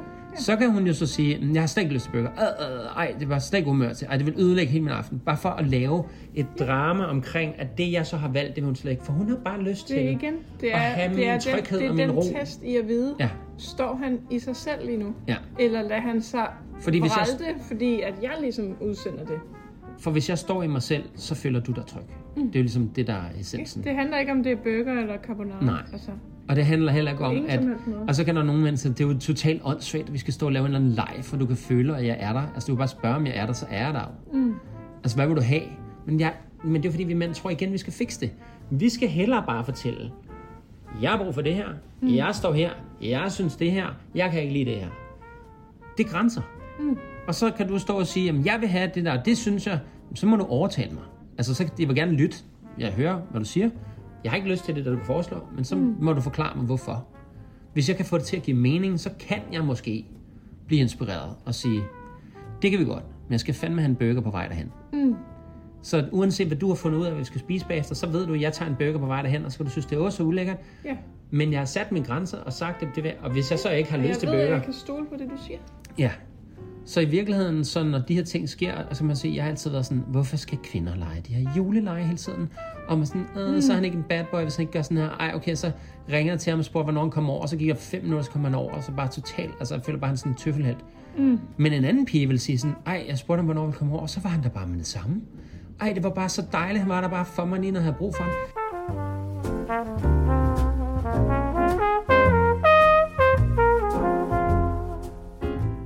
Så det er ikke fordi, man kan sige, at der er en enkel løsning på det. Løsningen er bare, at manden ikke gør noget, han ikke har lyst til. Mm. Og så er han simpelthen, jeg har bare lyst til det hele, fordi så gør jeg hende glad. Nej, du skal gøre det, du har lyst til. Også selvom hun hader, når du ser fodbold med vennerne. Eller hun hader, at du skal gå mm. øh, spille saxofon ned i kælderen for at øve dig. Men den dag til jeres bryllup, hvor du faktisk kan melodien, så, så bliver hun faktisk glad for det. Mm. Men hun kan godt stadig synes, det var super nederen, de der øh, 30 dage, du skulle stå nede i kælderen og spille saxofon. Men, men, øh, men det er ikke det, der er det vigtige. Det vigtige er, at du går mm. efter det, du har lyst til. Og det er også det, jeg hele tiden siger. Kærlighed, det er at slippe hinanden fri. Jeg synes, øh, i hvert fald i vores forhold, synes jeg, at min tolkning er, at vurderingen af det er, at, at jamen, det er lige præcis det, vi lever. Mm. Du slipper mig fri til at øh, være i Spanien, når jeg har brug for det, og til at mm. arbejde, når jeg skal det, og ses med mine venner. At der, der er altså ikke nogen, der... Og hvis prøver du, prøver du at diktere det, så tror jeg også, at du vil vide, at det, men, det, det, kommer ikke til at være anderledes. Mm. Og så er det ikke, fordi jeg ikke vil høre på dine behov og dine øh, ønsker, og sige, kommer du ikke nok... Altså, jeg er jo hjemme fra Danmark nu, øh, eller til Danmark, i Danmark, nu fordi, at du ønsker det. Det er jo ikke, fordi jeg ikke savner dig, og jeg ikke også gerne vil hjem. Mm. Men det er jo, fordi jeg ikke kunne stå for det, den, den lyst, du havde til at komme hjem. Så derfor er jeg hjemme. Mm. Og det er jeg jo også glad for. Men så har jeg også helt sådan sagt til dig, at jeg er kun hjemme for en årsag. Det, det er på grund af dig. Mm. Og det er ikke fordi, jeg så bare dedikerer al min tid til dig. Jeg har også andre aftaler, for jeg har også et liv. Mm. Men vi slipper hinanden fri, fordi vi dikterer ikke, hvad vi skal. Og så kommer du ned til mig. Og det er ikke fordi, vi skal finde på kompromiser hele tiden, men du vil jo heldigvis gerne til Spanien. Der er jo bare en ekstra, der holder dig øh, lidt tilbage, fordi det sådan er det jo, når du har to forskellige mænd, der er far til dine børn. Men og det tager jeg jo med. Så kan man sige, jeg gider ikke være bundet af, at du har valgt et bundet liv, så derfor så rejser jeg. Men elsker dig hele vejen dernede fra op til månen også. Men, men jeg gør også det, at jeg husker at gøre mig selv glad, for det det, jeg har gjort utallige gange. Mm. Det er at glemme mig selv. Og prøve at være den for min kæreste, som hun, som jeg troede, hun ville have. Mm. Måske har hun aldrig sagt det. Men bare hele tiden været den, som jeg troede, hun gerne ville have. Men nu er jeg i stedet for den, som jeg synes er en god kæreste. Heldigvis virker det på dig. Men jeg prøver... Det var fandme heldigt, du ikke satte poserne op foran den dag. Ellers havde ikke været nogen podcast nu. Det kan lytterne også være glade for at sige, hvis de har nyt øh, de ting, vi snakker om, og de kan bruge det til noget, så havde det ikke, været det ikke sket, hvis ikke jeg havde sat foden ned. Og på, for mig, jeg husker det ikke særlig tydeligt. Jeg husker bare, at måske der har været et par gange og sådan noget der, hvor du bare satte, mm. bare sat kufferten op foran, eller bare sat de der poser op foran, og bare sådan, nej, jeg får mm. bare plads. Jamen, der er jo ikke plads, du kan se, der er ikke plads bagved. Så laver jeg plads. Mm. Altså, jeg, det, det, jeg, skal ikke, jeg gider ikke, og det er jo fordi, jeg tænker i hovedet, jeg gider ikke have, at du skal sidde dårligt, fordi at der står alle mulige poser, alle mulige, så kan det være, at du havde det fint med det. Men i min ideologi, så vil jeg ikke have, at min kæreste sidder op i en masse poser, med mindre det er højst nødvendigt. Mm. Eller også kan jeg sige, hvis jeg kan se, at du synes, det var irriterende, sige, skat, hvis du kører bilen, øh, så, så kan jeg sidde i det poser. Det er fint for mig. Men, eller også vil jeg sige, skat, det giver ikke nogen mening, jeg sidder der, fordi jeg har ligesom længere ben end dig, jeg kommer slet ikke til at kunne være der. Men, Men jeg tror bare, det korte og det lange er, at det, der var det vigtige, det var, at du bestemte det. Ja. Og det er også derfor, jeg tror, og det, jeg prøver at komme frem til det, som den enkle tanke, jeg tænkte, som gjorde, at jeg tænkte, det skal blive til en podcast. Altså, vi tror, at vi skal være så meget for alle mulige andre, men jo mere vi finder ud af, at vi er der for os selv, og det betyder ikke, at man bare er egoistisk, men at man er, der, er for sig selv på den måde, man er i integritet med sig selv, mm. og, og andre også for den sags skyld, men man er på den måde, man føler, er, at man er bedst. Og det er at tage de beslutninger, man nu synes er de rigtige. Mm. Og så kan der komme nogen og diktere det, og man kan blive i tvivl, om man så gør det rigtigt. Bare fordi der er nogle andre, der kommer og siger, at de ønsker noget andet, så er det ikke fordi, man tager fejl. Jeg synes, det er meget vigtigt at lytte efter, hvad man selv har behov for. Og øh, måske, nu er jeg øh, recovering pleaser i mit liv, og, og tøffelheld, ikke? Så, så jeg har prøvet at være på den side, og det gør også, at jeg har den erfaring, at jeg er i hvert fald lykkeligere menneske ved ikke hele tiden at skulle gøre andre glade. Jeg mm. elsker, og det er mit life purpose at gøre andre folk glade. Men ikke på bekostning af mig selv. Mm. Så hvis ikke jeg har energien til det, overskud til det, eller når jeg så står og gør det, kan jeg mærke, at jeg mister energi til det. I dag havde vi en person på, øh, på besøg, som havde en, en øh, søster, der var syg af kræft. Og, og, jeg, og jeg synes, det var nogle spændende snakker. Jeg tror, vi stod i 45 minutter eller sådan noget lignende og snakkede med hende, mm. og hun var rigtig sød. Øhm, men, men det endte også i, at jeg kunne mærke, at, at nu ville jeg også gerne have noget alene tid med min kæreste. Fordi det var ligesom det, der var i dag med, at børnene er ikke er hos dig i dag. Så, så, så vi har ligesom tid sammen, så tænkte jeg bare sådan, nu er min grænse også noget. Så jeg begyndte sådan at sige, Nå, men jeg kan lige hjælpe dig ud, du kan lige få en pose, den fangede hun ikke. Det er også okay. Vi havde mere, vi skulle snakke om. Og så, sagde, så gik jeg ud og så begyndte at tage mine sko på. Øh, det er lidt ligesom, når man har været for længe til festen, så er nogen, der begynder at støvsuge. Men jeg kunne også sige til hende, hey, det er skide hyggeligt det her. Jeg synes, vi skal snakke sammen en anden dag. Men min kæreste og jeg, vi har alene tid i dag, så vi vil rigtig gerne øh, bruge den. Så, mm. øh, så jeg tænker, hvis, hvis du har alt nu, og du er glad, og vi har fået snakket ud, så, så, så, øh, så kunne jeg godt tænke mig at være sammen med min kæreste i stedet for. Det kunne jeg også have sagt. Men det er for mig jo bare en lille smule mere grænseoverskridende, end mm. at prøve at finde den naturlige øh, indgang til, mm. at sige, nu må du gerne gå. Men det gjorde også, at hun på vej ud sagde et eller andet sådan noget, som du sagde, det har jeg helt klart overtolket, men mm. jeg er jo mm. også overtænker og tidligere pleaser. Recovering, øh, mm. ikke alcoholic, men pleaser. Øhm, så, så jeg, øh, hun sagde, da vi gik ud af døren, så sagde hun, øh, Nå, så du, du, tør, du går med ud for at sørge for, at jeg, jeg er gået helt ud. Altså sådan, for, så du kan slippe for mig, tror jeg, hun sagde. Og, og jeg var sådan tænkt, hvor, har jeg indikeret over for hende, at jeg øh, altså, at jeg ikke kan lide hendes selskab eller eller andet. Mm. Og det synes jeg jo på alle måder, jeg ikke havde, så derfor kunne jeg ikke forstå det, at hun sagde det. Men det er den gamle pleaser i mig, der er bange for, at nogen er blevet ked af det. Mm. Fordi jeg på alle mulige måder har haft hele den her samtale med hende og hjulpet hende. Fordi at det er på baggrund af, at jeg gerne vil hjælpe hende, og jeg, og jeg så en værdi i at hjælpe hende, mm. og gerne vil være der for hende. Jeg fik en din hjælp til at hjælpe hende også. Og så, øh, så kan jeg jo så gå med det bagefter. Men det er jo faktisk bare min helt almindelige overtænker. Og det var bare for mm-hmm. at mhm. sige, er der nogle mænd og nogle kvinder derude, som har det meget med at please, så prøv at skabe bevidsthed på, at vi læser så meget i, hvad alle mulige andre tænker, gør og synes mm. om os, at vi glemmer os selv. Fordi så justerer vi os for, at de skal blive glade. Det er meget bedre at justere sig til at sige, nu gør jeg lige det her. Fordi at det synes jeg, det skal være sådan. Altså simpelthen bare have det godt med. Ja, hun må godt synes, at øh, jeg smed en for tidligt ud. Hun må godt synes, at vi skulle have snakket noget mere. Men så må hun selv sige det. Ligesom at hvis du synes, at de poser skal stå foran, så må du objekte mod det og så sige, det er så vigtigt for mig, det med de poser. Og til sidst vil jeg bare være sådan, skat, jeg synes ikke, det er vigtigt med de poser. Jeg synes, det er pisse vigtigt, det står bag. så tag dem, hvis det er sådan en stor ting. Tag dem, smid dem op foran. Fint, kan vi komme afsted nu? Altså, så vil jeg tage en anden approach på det. Eller også bare sige, ja, ja, skat. Det gør det bare. Men jeg vil ikke selv gøre det. Fordi det er dig, der vil have det. Og jeg har allerede placeret dem der, hvor jeg synes, det skal være. Så hvis du synes, det skal være besværligt, så altså, det er bare for, jeg ved godt, vi går ned i den her situation meget. Ja, Men og, det er bare- og selvfølgelig kan man altid give sig, og selvfølgelig kan man finde et kompromis. Men jeg tror bare, at det er ret vigtigt, at langt de fleste af gangene, så er det ligesom, det er manden, der står på handlingen, og Mm. det er manden, der ligesom... I sidste ende tror jeg, det er ret vigtigt, at manden han træffer de fleste af de afgørende beslutninger. Ikke fordi kvinden ikke kan have ret, men fordi... Hvad er en afgørende beslutning? Er det handler det også om børn? Handler det også om øh, bygge ting derhjemme? Handler det om, Ja. hvilken kanaler jeg jeg skal tror, se? det er bedst, når manden bestemmer mest. Okay. Og det er vel fordi, Grundlæggende. du har prøvet det modsatte også, ligesom jeg har, tøffelhelten. Ja, Det har ikke virket jeg for mig. Synes, fordi jeg synes, jeg synes bare, at jeg ser så mange dysfunktionelle forhold, og som er sådan, øh, måske 85 procent af alle de forhold, jeg kender til, hvor der er det kvinde, der har buksen på, Mm.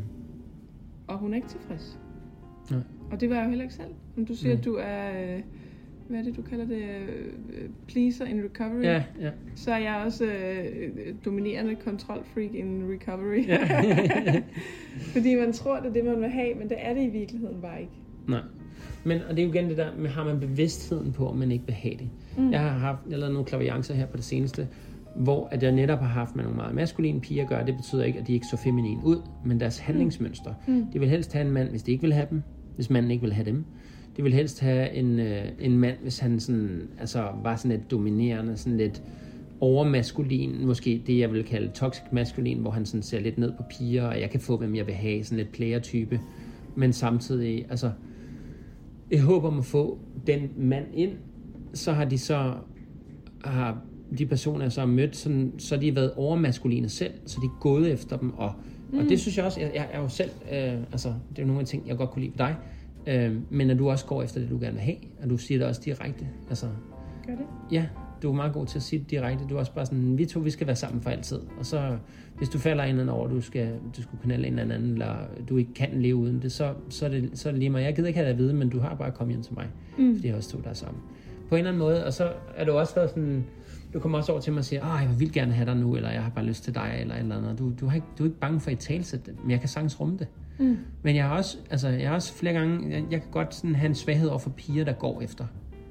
Altså, går efter mig. Altså, øh, ikke fordi, men fordi jeg nogle gange skal have en vink med en vognstang. Jeg tror, jeg tror at mange af de veninder, jeg har haft gennem mit liv, ikke har haft en anelse om, de gerne vil have mig. Det tror jeg også. Fordi at jeg bare har været, øh, altså, jeg har bare været naiv og tænkt, nej, det vil sikkert have, være venner. Og det kommer mm. fra toxic femininity på den måde, at jeg har fået at vide, at man skal behandle kvinder med respekt, og man mm. skal være sød over for dem. Man skal ikke bare antage, bare fordi de kommer og hænger op af en, og vil bare Ja, ligge på sofaen med en, og hele tiden Ja. griner og, og rører mig hver gang de har, altså på låret, eller sådan, ah, du er så sjov, Mark, og sådan, vifter med håret.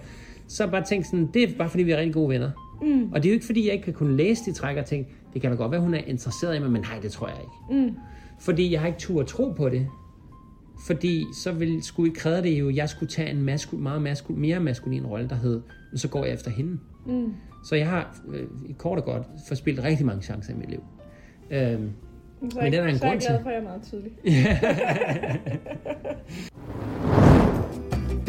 Sponsoreret af macgeni.dk Din Mac og PC-ekspert.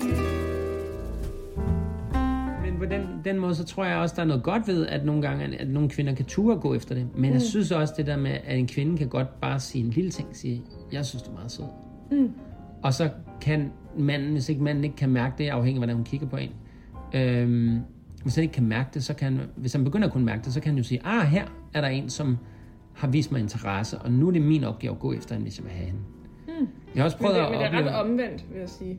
Fordi jeg oplever, at de fleste mænd kan tage den mindste lille, Ja, hint. mindste Jamen, lille meget hint omvendt. eller øjenkontakt, ja. som om, at man helt sikkert gerne vil noget. Jeg er bare sådan smile til en eller anden tilfældig på gaden. Jeg så, du smilede. Jeg tænkte, skulle du med hjem og knæppe? Ja. Altså, ja, ja.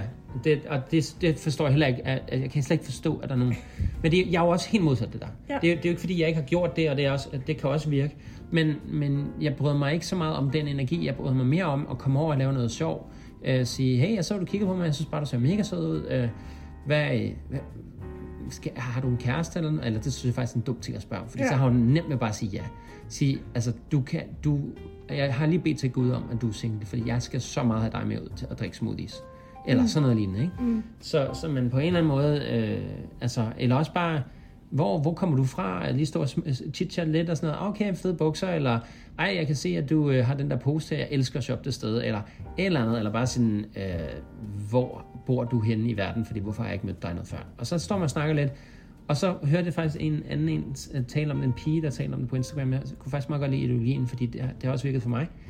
Øh, hvor hun sagde, at en mand havde sagt til hende, prøv at høre, øh, jeg synes, det var en rigtig hyggelig samtale, jeg havde med dig. Jeg kunne godt tænke mig at fortsætte den, hvis du havde lyst til det. Det kunne også være over en kop kaffe eller en god tur. Øh, har du lyst til at, at udveksle nummer? Det synes jeg var sådan en, en mild måde at sige, jeg synes, du er spændende, mm. og jeg kunne godt tænke mig at fortsætte den her samtale. Og hvis hun har tænkt, hold kæft, var det en kedelig lortsamtale, og var han mærkelig, så siger hun jo ikke ja. Eller også, og det er endnu værre, det ville faktisk være rigtig fedt, hvis kvinder bare sagde, nej, det tror jeg ikke. Men, men, Men jeg- det var hyggeligt. Jeg hører, altså. hvad du siger, men jeg tror stadigvæk, at du vil, selvom hun så udvekslede telefonnummer med dig der, så vil du stadig være i tvivl om, om hun måske ville noget. Mm-hmm. Men det er også okay at have den spænding med. Okay, men det kan, Altså, være, det, det, min- kan være, det, det, det kan være, det er den spænding, du så giver dig selv, når de sådan tydeligvis gerne vil. Det er nok der, hvor jeg har fucket op så mange gange. Men jeg kan huske min øh, en ekskæreste, jeg var sammen med i fire og et halvt år, øh, Sari, som, som var ret ung, og fordi jeg var ligesom var 14 år ældre, så tænkte jeg, vi skal bare tale spiritualitet, fordi det alt andet vil jo sikkert være upassende, fordi mm. hun synes sikkert, at jeg er alt for gammel og sådan noget. Og, øh, men efter vi havde snakket sammen, jeg tror det var tredje gang, mm. hvor vi havde mødtes og snakket sammen, og det var sådan noget, at vi skulle bare mødes en time, og så blev det til fem timer. Allerede der var der sådan lidt fløt. Og så vi mødtes igen, så var også igen sådan en anden 4-5 timer, hvor det også bare skulle have været lidt kortere, og hvor man ikke kunne give slip på det. Så var jeg sådan, hvor jeg tænkte, hvor hun skrev, at nu skal vi mødes igen. Uh, hey, kan vi mødes der? Så jeg prøver, jeg kan, ikke, jeg kan ikke møde dig, uden at komme til at kysse dig. Mm. Det kan jeg lige så godt sige nu.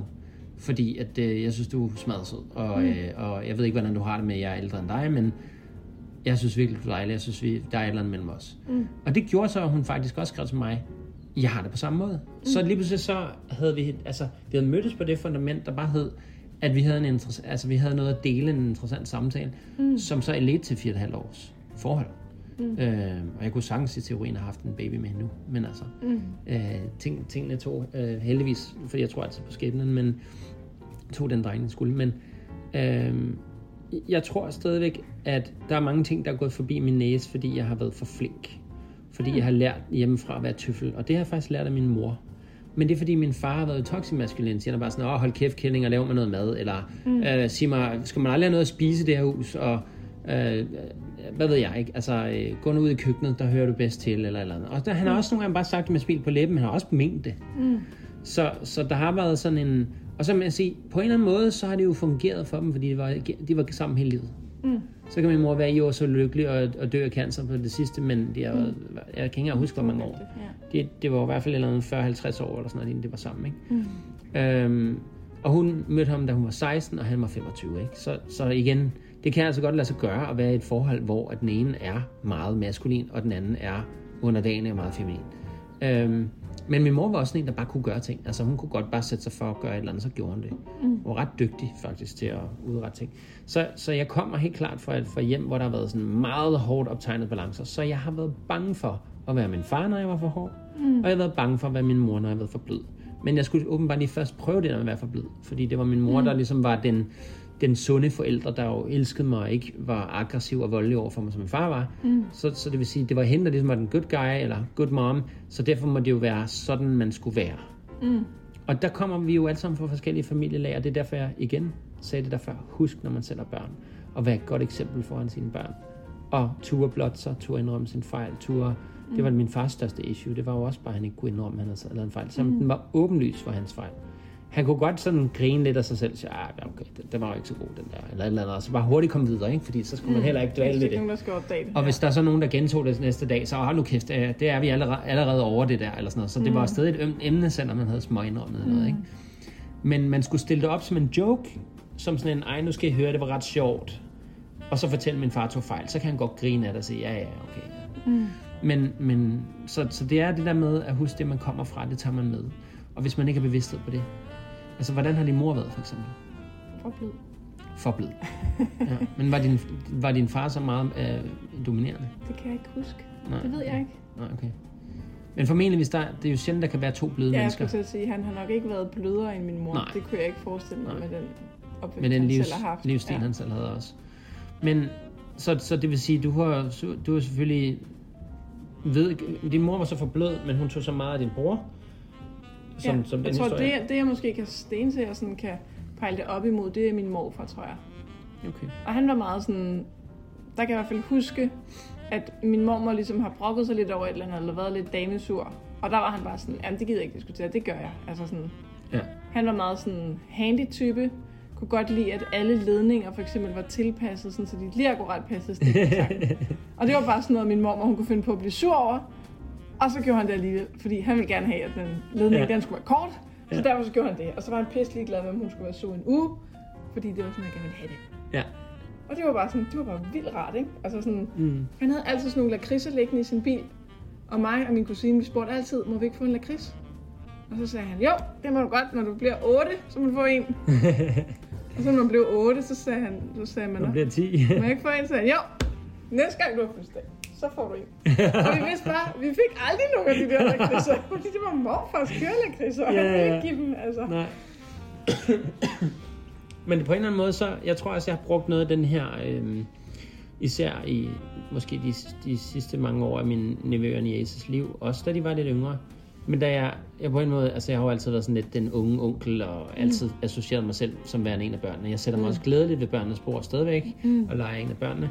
Øhm, fordi jeg har, jeg har det mange gange sjovere med dem, men vi skal være så skide seriøse ved voksenbordet, ikke? Mm.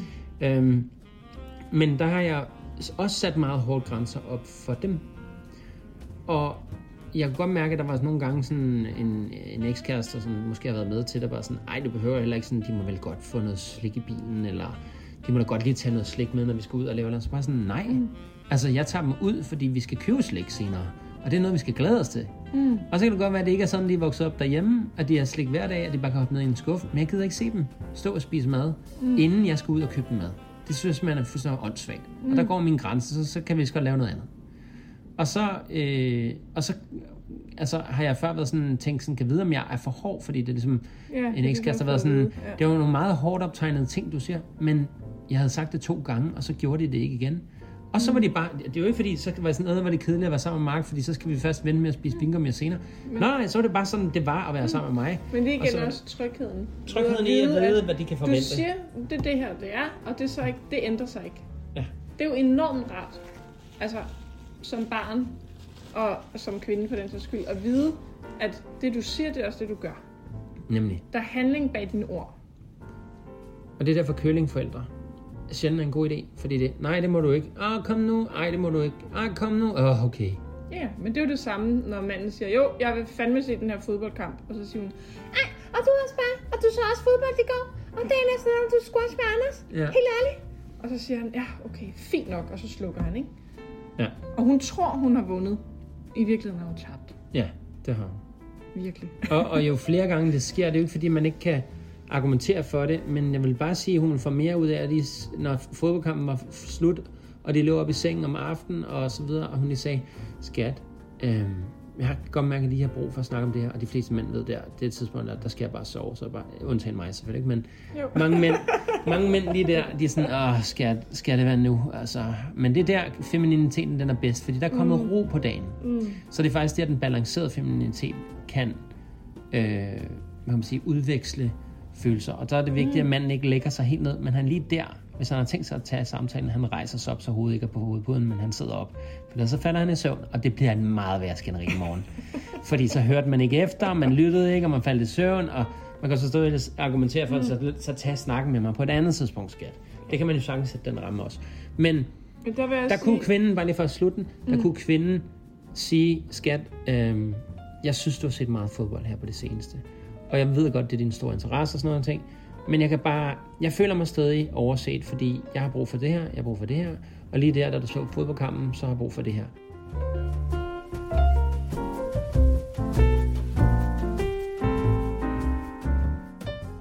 det vil jeg bare sige, der, der, der har kvinder brug for at være meget konkrete. Mm. Ekstrem, altså ekstremt konkrete. Ikke bare sige, jeg har været... Så er det sådan noget med, skat, jeg har brug for, at inden for den næste uge, der tager du mig med på date. Du bestemmer, hvor det er, du bestemmer, hvad tid, og du beder mig om, hvornår jeg skal være klar. Ja, men nogle kvinder vil Og have svært ved at sige det der. sige, ja, det ved jeg godt. Fordi så har de jo allerede bestemt, at de skal på date, og derfor er det ikke romantisk. Det er der nogle kvinder, der vil synes. Det er faktisk ikke, det, det tror jeg faktisk ikke. Det- Det, jeg, tror, det er vigtigere, jeg tror, det er vigtigere, at man rent faktisk skal fortælle, hvilket behov man har. Det tror jeg også Og så bliver man faktisk mødt i det. Og så er det ja. ikke der, hvor manden han skal sige, "Nå, hvad vil du så have at spise? Ja, eller hvor skal vi gå på date? Hvor, Eller, hvor vil du hen? ja, Det er ikke eller, det, han skal sige. Nej, eller det skal ikke være dyrt. Altså, Nej, hun har lige sagt, det du er kan der, bestemme. han skal fucking steppe op som på- mand og tage handling på det. Altså, det er rigtigt. og bestemme. Ja. Men jeg, jeg vil sige, der Og så er... skal han ikke komme den fredag og så sige, øh, forresten, jeg skal se hellere til fodbold med Anders i dag.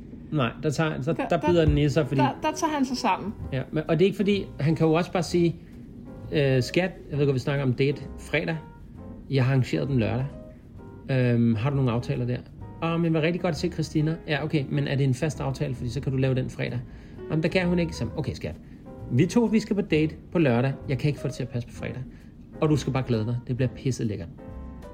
Det kan også være en måde at så sige, hvis det ikke passer med fodboldkampen, han vil jo ikke sige, at det passer ikke med fodboldkampen for at påminde Nej, hende. det skal han nok ikke sige. Øh, men det kan godt være, hvis hun begynder at argumentere et eller andet, han siger, prøv at, jeg skal se den kamp, Kat. Du valgte mig velvidende, jeg elskede at se fodbold, og jeg er jo, apropos mig, Mark, helt omvendt, jeg, jeg er ligeglad med fodbold, men, men det kan jo være så, så mange andre ting, jeg gerne vil, ikke? Øhm, men så kan det jo være sådan, skat, du har valgt mig, fordi at du godt kunne lide den, jeg er. En af de ting, jeg også er, det er, at jeg elsker at se de der fodboldkampe. Det gør mig så glad. Jeg følger med i det, det er min store hobby der. Jeg får en masse passion der. Og det er det, jeg gør. Når vi har vundet en kamp, så kan jeg love dig for, at jeg river dig rundt i soveværelset og gennemknæpper dig. Fordi jeg ved lige, hvor du skal have den, fordi vi har fandme vundet i dag. Sådan kan det også være. Mm. Der kan være gode ting ved det. Min mand er glad. En mm. kvinde kan jo begynde at se på det. Okay, det han får ud af det, det er så meget for hvad? To timers bold. Altså, mm. det går nok. Jeg tror bare, det er vigtigt, at man som kvinde er ret øh, konkret omkring, hvad man Ja, har brug for. 100%. Fordi kvinden kan ikke gå ud fra, at manden kan regne ud, hvad hun tænker på. Aldrig nogensinde. Altså, det er simpelthen et tabt løb. Altså, du kan, ja, du kan se ægteskabet for 20 år, hvor han stadig ikke fatter, hvad hun gerne vil. Ja, lige præcis. Og det er jo ikke, fordi han er dum. Det er bare fordi, at det ikke altid er til at regne ud. Det er det sjældent. Og, og det er jo det der med de der bølger. Nogle bølgerne har skuld på, nogle er lidt skråt den ene vej den anden vej, Ja. nogle er høje, nogle er lave. Ja. Men Nogle de lave kan også ramme rigtig er hårdt. Ja, lavvand, lige præcis. altså. Ja. Så det, det, det er bare det der med, at- at vi tror altid, og det er også det, der er lidt forkert, synes jeg, og det skal ikke, fordi jeg skal dømme, men jeg synes, det medierne har gang i med at forkert gøre. Når man gør noget, og så er det den rigtige måde at gøre det på, og den forkerte måde at gøre det på. Mm. Der, er ikke, der er ikke sådan noget. Vi skal have konflikter. Det er ligesom, de vil ikke have ytringsfrihed. Fordi så kan folk jo sige noget, der kan såre nogle andre. Ja, thank God for det. For mm. hvordan skulle vi ellers rykke hinandens grænser? Hvordan skulle vi ellers opdage noget? Eller Det samme som at bare sige, at øh, menneskeheden er startet i Danmark. Vi tør ikke tage ud for grænserne, fordi det, der skal ikke være rejsefrihed. Fordi hvad hvis nu vi rejste til et land, der var skadeligt? Eller nogen blev fornærmet over, at vi fik lov til savle, og de ikke fik savle. Altså, glem det. Det, det handler om, at, at, øh, at vi skal altid kunne debattere ting. Vi skal altid kunne være uenige. Vi skal altid kunne også skændes nogle gange, for vi så kan blive venner igen. Ja. Der skal altid opstå en konflikt, men det handler jo på mange måder om at ture være i den konflikt, og heller ikke gøre konflikten værre. Mm. Hvis, hvis vi alle sammen havde den højeste interesse i, hvad det bedste er, så er det jo altid at prøve at lande en konflikt bedst muligt. Mm. Men nogle gange med kompromiser, men også forhåbentlig på bedst mulig vis, uden alt for mange kompromiser. Men hvis vi er i en situation, hvor der er kun kompromiser, så må det der, hvor alle på en måde håbe på at bøje sig. Eller også så må der er en eller anden, der bare siger, okay, så er jeg bare taber. Jeg vil gerne være taber. Ligesom ham, der kunne være sådan, okay skat, jeg, vi tager, jeg tager på dig date. Jeg, jeg skal se fodbold, men, men jeg må ofre mig. Jeg, jeg vil gerne være taberen i det her. Jeg vil gerne tabe den kamp. Ikke se den, øh, have nederen over det, men så lad dig vinde, for at du føler, at nu er, nu er der kommet styr på det. Det kan nogle gange bare, altså det kan også give fred. Mm det kan selvfølgelig. Bare man, hvis man gør det hele tiden, så er det jo igen ubalanceret. Ja. Så er man altid gået på kompromis. Ja. Næste gang må man så sige, ved du hvad, skat? Nu tog jeg på date sidste måned. Det kommer jeg ikke til at gøre det igen den her måned. Mm. Nu må du stoppe. Så må du skulle selv invitere på date, eller lave lækker aftensmad, når ja. jeg ser fodbold. Ja. Altså, det kan jo gå begge veje. Altså, jeg kan, jeg kan tage mig selv mange gange i at føle, at jeg har ret, eller at det, jeg synes er bedst. Og så tager jeg mig selv i at sige til dig, du bestemmer det. Mm. Fordi jeg ved, at i sidste ende, så gavner det ikke mig, fordi jeg får lov at bestemme det. Nej. Jeg kan jo så altid godt lide at høre argumenterne. Så hvad, hvad der er for imod et eller andet. Mm. Men, men på den anden side, så... Altså ligesom vi kan tage aftensmaden som eksempel i dag. Mm. At jeg er sådan, lad mig nu køre ned efter en bøf mere. Så, så har vi to bøffer, og så har der en til dig og en til mig. Du siger ikke på noget tidspunkt, før lang tid senere, at du ikke har lyst til en bøf. Mm. Men du siger bare, nej, nej, lad os lave noget af det, der er. Og jeg er bare sådan, det giver ikke nogen mening, fordi vi, vi mangler en bøf. Altså, vi have den i små stykker og lade som om det er en hel. Altså, Ja. jeg er bare sådan, et, det, jeg skal ned efter en bøf, og så er jeg bare sådan, okay, men jeg kan godt skære bøffen op, men så skal jeg ned efter noget pizzadej, for det kan vi ikke nå at lave, fordi så kan vi lave en pizza, og på den måde putte kødet oven på den. Mm. Og du var sådan, "Jamen, der er ingen grund til at køre ned i Netto, vi har masser af mad. Jeg er bare sådan, så siger jeg, hvad, hvad vil du så spise? For jeg er allerede sådan, vi skal jo spise det samme. Mm. Og du siger sådan, men jeg tror, så, så kan jeg lave noget pasta med noget pesto og noget sådan. Jeg skal ikke have noget brød, siger jeg så. så og, og, nogle, og nogle melprodukter, som der er i pasta. Og så er sådan, øh, nej okay, men så kan jeg bare spise den. Så var sådan, "O- okay, ja ja, Jamen, det kan vi godt. Ja. Fordi jeg var nede i og tænkte, vi skal spise sammen, vi skal spise det samme. Derfor har jeg en plan, og jeg har intet problem med at køre netto. Men det er som om, du hele tiden vil arbejde mod, at jeg skal køre netto. Og jeg har ingen anelse om, hvorfor. For jeg, forstår, og jeg selv nu, når jeg snakker om, forstår jeg det ikke. For jeg kan jo bare køre derned. Det tager mig vidderligt 5 minutter ned og 5 minutter tilbage. Og det typisk har det noget med at gøre med, at du er sulten. Jeg tror, det er fordi, du vil prøve at løse opgaven ved at køre ud af døren og hente en bøf. Det er din løsning. Mm. Min løsning er, jeg er rigtig, rigtig sulten. Jeg vil gerne spise hurtigst muligt. Ja. og jeg har ikke brug for en bøf. Jeg vil hellere have mad om 10 minutter og spise pasta pesto med salat, end jeg vil vente en halv time på, og det er måske lavt sat, ja. på at du kører op og henter en bøf. Og jeg tænker, vi skal ikke bare spise pasta med pesto, selvom det er lækkert nok. Mm. Det skal sgu være lækkert, altså. Ja. Og det er jo der, jeg pepper altid maden. Jeg synes altid, det er vigtigt. Og du har mange gange sagt, du kunne bare spise mig med en leverpostejsmad, eller, Ja, eller, altså, eller jeg en, kunne en have været rugbrødsmad. fint med den der rugbrød med tun på. Ja. Men jeg tror også, det er fordi, et af dine kærlighedssprog ligger højere på listen af den, der hedder tjenester. Ja. Og hvor der er den, der hedder tid sammen, ligger højere på min.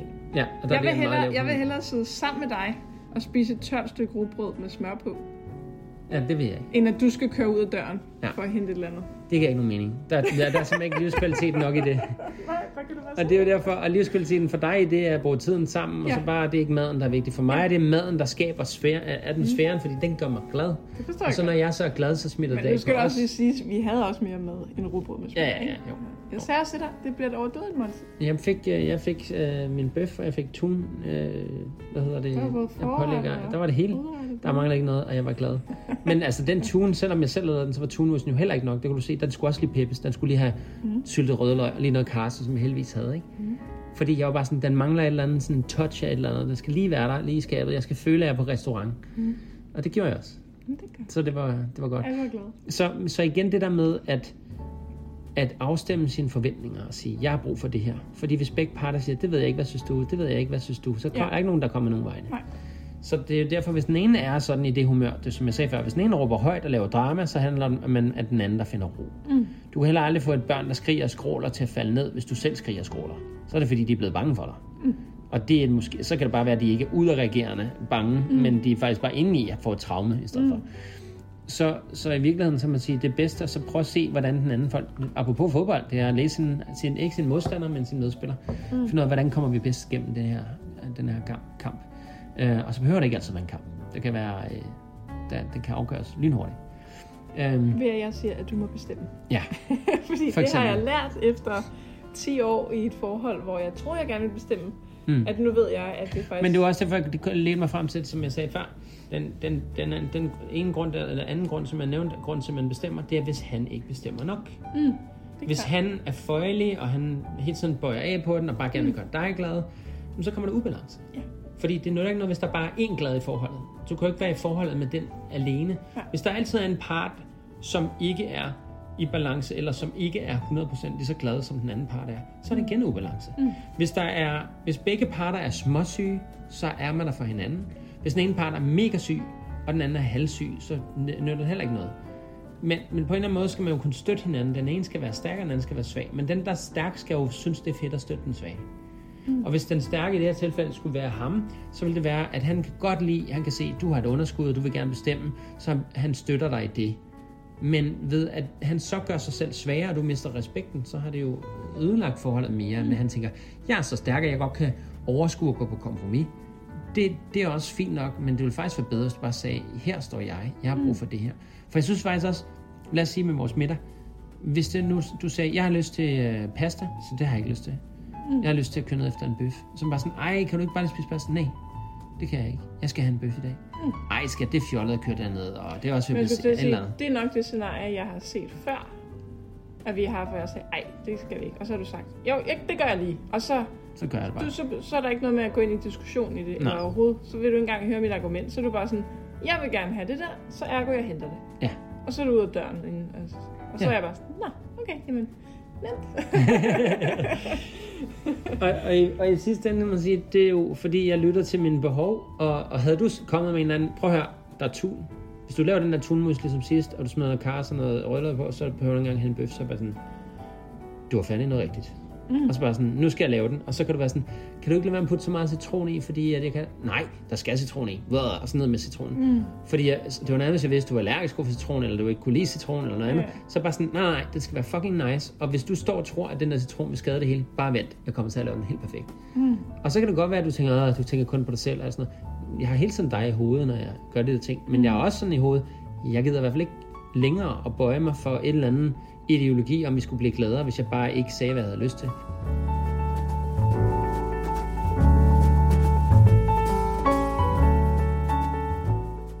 Mm. Eller jeg holdt mig selv tilbage, eller noget andet. Og jeg har også fået den samme, altså jeg er glad for jer, at uh, coronatiden har slået mig endnu mere løs, fordi jeg jo turde være meget ærlig om, jeg synes, at det var noget fis og noget pjat, der var ikke baseret mm. i forskning, det de sagde på tv. Og det er der mange folk, der er blevet meget fornærmet over, hvad jeg har sagt. Og, og det må de sådan set gerne. I starten tænker jeg sådan, åh, hvorfor synes de, jeg er dum, og jeg vil jo bare gerne prøve at fortælle dem, og jeg vil gerne prøve at overbevise dem. Mm. Men det er jo ligegyldigt, hvad, hvor meget evidens jeg gav dem, og hvor mange science reports jeg gav dem, og Ja. de vil jo ikke læse det. Så det, det, er, jo ikke, det er jo ikke mig, der har et issue. Mm. Jeg, jeg synes det, jeg synes, fordi jeg har læst på det. Jeg har lavet research, så er der en masse mennesker, der ikke har lavet research, eller de har set rigtig meget fjernsyn. Eller så har de kun læst det, fjernsyn siger, de skal læse. Det er også okay. Det er bare ikke den overvisning, jeg har. Så det, det har gjort, at jeg ikke længere er bange for, at folk bliver lidt sure. Mm. Jeg har det stadig lidt med kunderne. jeg vil helst ikke men have, det at de tror jeg godt, men- mange mænd kunne lære af, det der med ikke at være så bange for, at deres kvinde bliver sur, eller ked af det for den sags skyld. Mm. Det tror jeg ikke, man skal være så bange for. Nej. Fordi så længe hun føler, at han godt, godt kan rumme det. Ja, han godt kan lide hende, han godt kan være der for hende, og, Ja. og stadig ser hende og hører hende. Mm. Og hun må også synes, at man er en kæmpe idiot, du må godt sidde og græde for mig og sige, ah, du er bare så dum, og jeg synes bare, det er forfærdeligt, og vi har et lorteforhold, og så kunne jeg jo godt stadig sidde i ro og være sådan, det er jeg rigtig ked af at høre, skal du synes det? Det er ikke den opfattelse, jeg har, men jeg vil gerne høre på dig, hvorfor og hvorhen, og fortæl mig noget mere. Mm. Altså, der er nogle, øh, sådan nogle, jeg ved ikke om det var Friends-afsnit, øh, hvor Joey, hvis man har set det, men, men det handler jo om de her venner, der bor sammen, og der er sådan de der klassisk maskulin, der er en, han scorer altid damerne, det er Joey, og han prøver altid at forklare Chandler, som ikke er så god til at score lige så meget, øh, fordi Joey han har nærmest sådan tre piger hver dag, ikke? Og han er altid bare, han er fundet ud af, at han skal bare sige, I'm listening. Og det er faktisk Lige mange gange det, det Det er handler om. rigtigt, ja. Jeg lytter. Ja. Fortæl.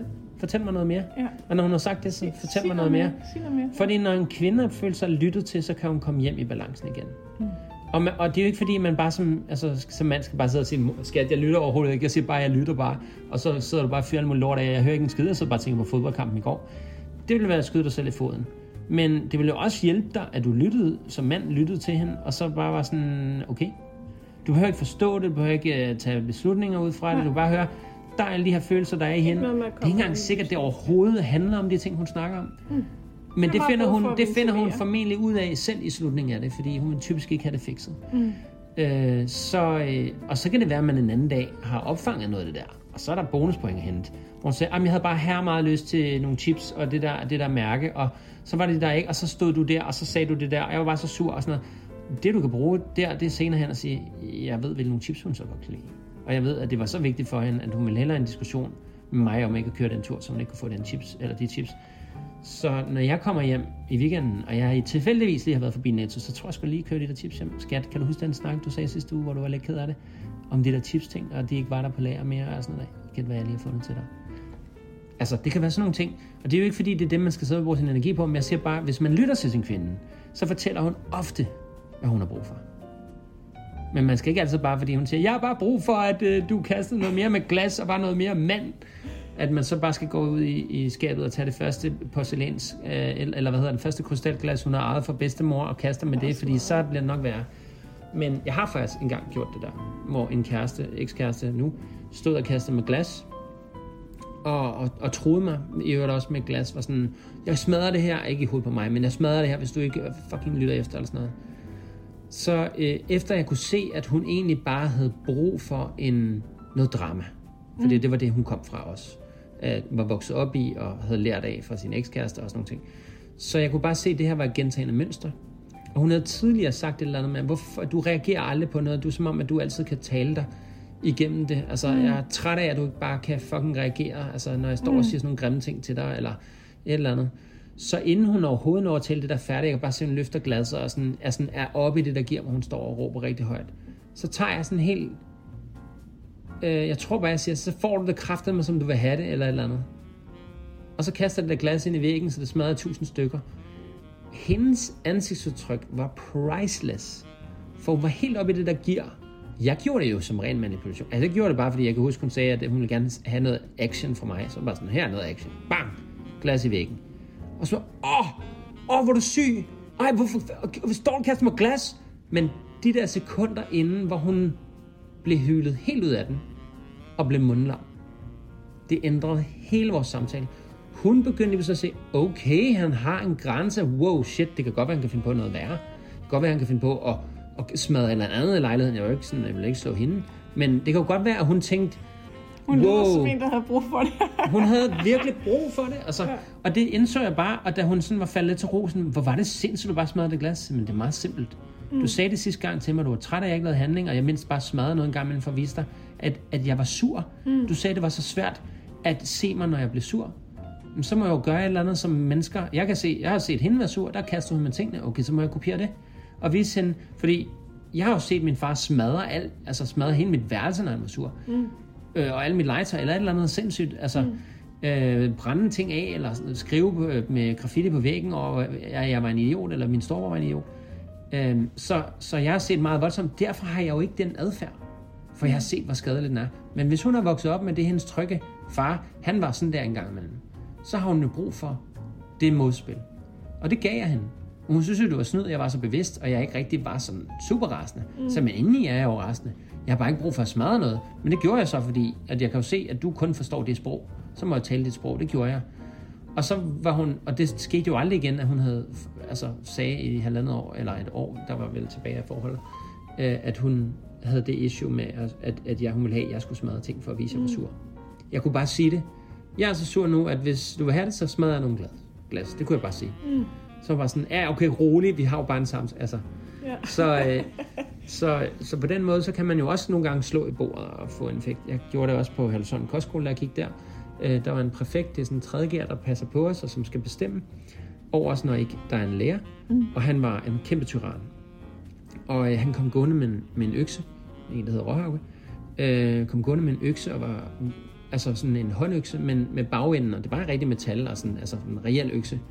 Og han gik så rundt der og sådan troede os lidt med, at nu skal I læse lektier og tage nu sammen og sådan noget, ikke?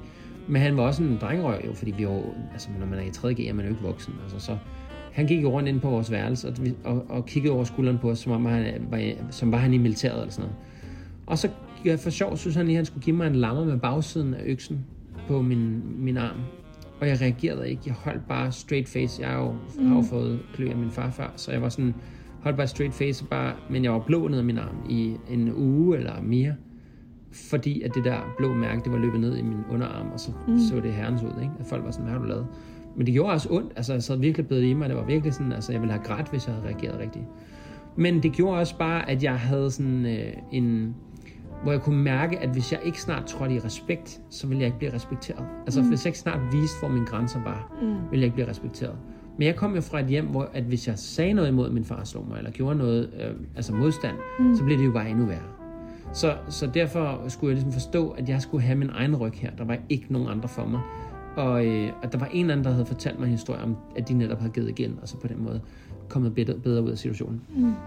Men det ender i hvert fald med, at han i dag kommer ind øh, på værelset igen, men det er tre minutter inden til at ringe ud, hvor vi så godt må gå ud af værelset og ikke lave lektier mere, men gå, gå over og spise, og jeg skulle virkelig på toilettet og tisse. Mm. Så han står i døren og venter på mig siger, Mark, hvad fanden laver du ude på gangen? Så siger, jeg er ikke ude på gangen, jeg står på mit værelse stadigvæk. Hvorfor lukker du ikke døren? Du skal ind og lave en lektie. Så siger, der er, jo, der er jo tre minutter til, at det ringer ud.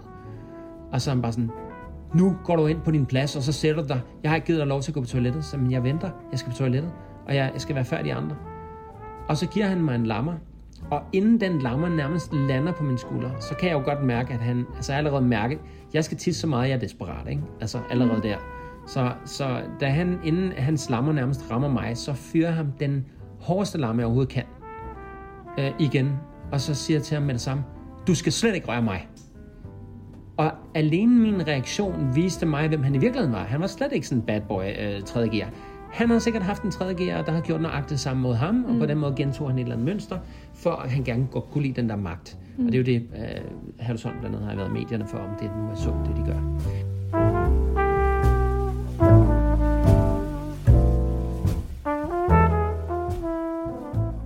Øhm, men om ikke andet, så kan man sige, øh, han var bare sådan, åh, så, så det skal du i hvert fald ikke gøre igen. Så sagde jeg, så skal du bare lade være med at røre mig igen. Så nemt er det. Og jeg var, sådan, jeg var virkelig straight to the point, og jeg, fordi jeg var så... Og lige det, jeg har sagt det, så ringer det. Så, så siger jeg til ham, der kan du se. Og så går jeg direkte forbi ham, sådan, nærmest snitter ham for at gå ud på toilettet for at tisse. Mm. Og jeg gjorde det ikke for at komme op og slås. Jeg gjorde det ikke for at være provokerende. Jeg gjorde det, fordi der var min grænse. Og jeg tror, det, så, det var så vigtigt for mig at forstå, at fordi flere gange var der altså noget på sådan, øh, hvor jeg blev nødt til at tage de der ture, hvor der er en anden, øh, mm. var en, en kammerat engang, der hedder Jonas Milan, som også virkelig elskede at provokere mig. Vi endte med at blive bedste venner, efter jeg havde sat ham på plads. Mm. Øh, han var selvfølgelig også lavere end mig, men, men altså, ja, på et eller andet tidspunkt, så havde jeg bare sagt, hvis du rører mig igen, så gør du det. Og han skulle lige tjekke, om det nu var rigtigt. Mm. Og så gik jeg fuldstændig amok på ham. Øh, og og øh, han prøvede selvfølgelig også at forsvare sig, noget, men, men han fik så nogle knups alligevel. For jeg er sådan en, når jeg slås, så gør jeg det, så gør jeg det rigtigt. Og så går jeg fuldstændig, altså så, så, der, så stopper jeg ikke, før jeg er nået til der, hvor jeg gerne hen. Og jeg er overhovedet ikke, det kender man godt til, overhovedet ikke voldelig anlagt. Jeg hader det. Det vildeste, der kan ske for mig, det er, at jeg slår ned i en pude og kommer ud med aggressionen, fordi jeg ved, det virker på min psyke. Mm. Men ellers så er det bare vejrtrækning og psyke, der, der ligesom ændrer sig. Så jeg gør det kun, når det er højst nødvendigt. Øh, når jeg kan mærke at se, at der er ikke nogen anden udvej, så, så må jeg bruge den. Øh, og det gjorde jeg også der. Mm. Og, så, og så mente jeg det seriøst. Og det gjorde også bare, at han fik respekt med det samme, og alle dem, der var omkring ham, for var rigtig god til at skabe skare, de synes jo også lige pludselig, at jeg var en cool nok fyr. Mm. Så, så det handler også nogle gange om det der med at sætte grænser. Det behøver ikke kun være fysisk, når jeg taler om det. Men det er nogle gange det der med bare hele tiden at magte ret og lide under det. Vi ser det igen igen på, i film og alt muligt andet, hvor nørden i skolen, eller den søde dreng, han er altid for knop, han bliver altid drillet mm. den store lige indtil han sætter ham på plads. Mm. Eller en anden en Jeg tror bare, problemet er, at der er mange mænd, der ikke engang selv ved, hvor deres egen grænse er. Præcis. Hvis man, altså udgangspunkt er, hvis man går ja, ked af det på arbejde, fordi der er noget i hjemmet, så har det, fordi der er en grænse, der er overskrevet. Hvis man går på arbejde og tænker, at jeg overgår ikke at tage hjem, så er der en grænse, der er overskrevet. Hvis man øh, sidder derhjemme og siger, og jeg håber ikke, konen kommer ind nu og siger et eller andet til mig, så er der en grænse, der er overskrevet. Altså, så er der noget, der skal tales om. Det er så simpelt at prøve at mærke efter, men den eneste måde, man starter på det, det er for eksempel at gå i terapi, eller have en kammerat, der siger, kan vi sgu ikke øve de der følelser der, og mm. så skal der være en, der man ikke, der er mange mænd, der er bange for at blive homoseksuel, bare fordi de taler om, om følelser. Øh, så det er bare sådan, jeg skal ikke sidde her og være sådan en tøs, eller jeg skal ikke sidde her og være en pjæv, så vi har det helt i vores sprog, ikke? at man bliver en pige, hvis man taler om følelser. Men det er meget godt bare at vide, hvor de er. Og jeg mm. laver sådan en terapiforløb, hvor jeg gjorde det med en kammerat nede i Spanien også, inden jeg øh, tog ned og, og hang ud med ham øh, i nogle måneder, hvor vi også der det der med, han touched ground hver dag, og det eneste, det handler om, det er at sige, hvad, det, hvad, hvilke tanker har jeg i dag, hvor, hvor vil jeg gerne have støtte hen, og hvilke følelser indeholder jeg. Og så arbejder man med fem kernefølelser. Mm. Og så kan man så, øh, altså det gennem sådan en video-app, hvor at mine klienter så har sagt, hvordan de havde det, og, øh, og jeg har gjort det selv med min øh, øh, coaching gang. Øh, det er sindssygt brugbart for at finde ud af, hvor er mine følelser, og hvad er det for en følelse? Fordi jeg kan jo godt være sådan, føle, at jeg er ked af det, men mm. i virkeligheden er jeg vred. Mm. Øh, så, så sådan nogle ting, når man bliver bedre og bedre til at sige, Hvor sidder den følelse hen? Og det er ikke fordi, vi skal, vi bliver til kvinder, fordi vi ved, hvor vores følelser sidder. Mm. Tværtimod, vi bliver rolige, balancerede, rigtige mænd, vil jeg påstå. Mm. Fordi det kvinder har brug for. En rolig mand, som også godt kan sætte sine grænser, som også godt kan slå fra sig, når det kræves, øh, der, der er nogen, der er i fare, eller beskytte familien, eller mm. på en anden måde.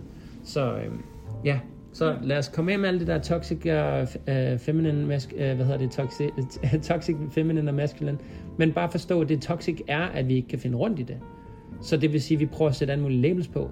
Det untoxic, det healthy er at vide, hvad føler jeg, og hvordan kan jeg være, hvordan kan jeg være mig, mm uden at der går noget af mig ved, at jeg også er der for min kæreste.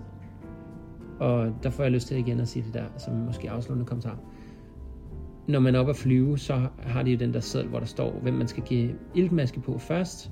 Og det gælder også for kvinder og deres børn. Det gælder også for mænd og deres børn. Det gælder i det hele taget i livet.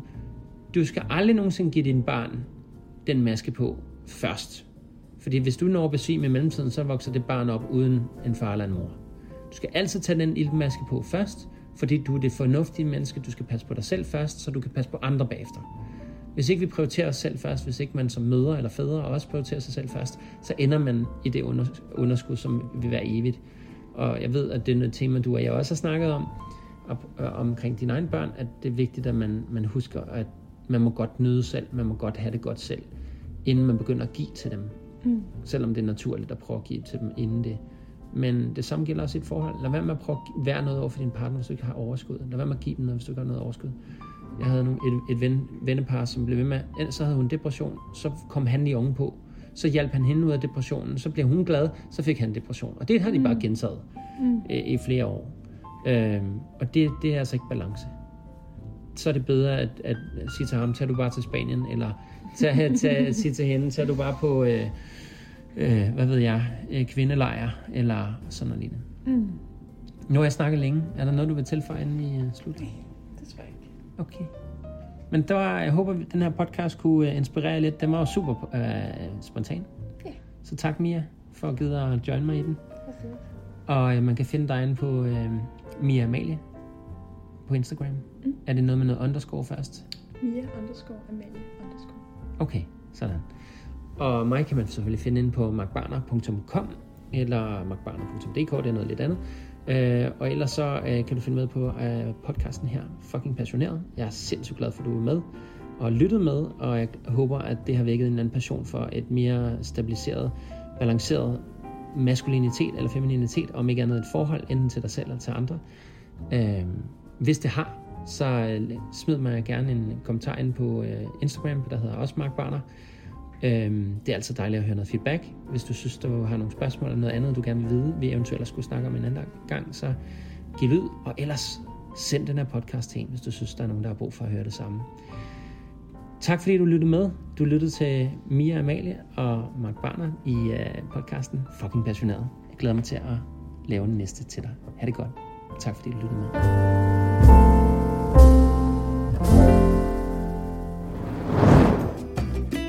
Sponsoreret af macgeni.dk. Din Mac og PC-ekspert.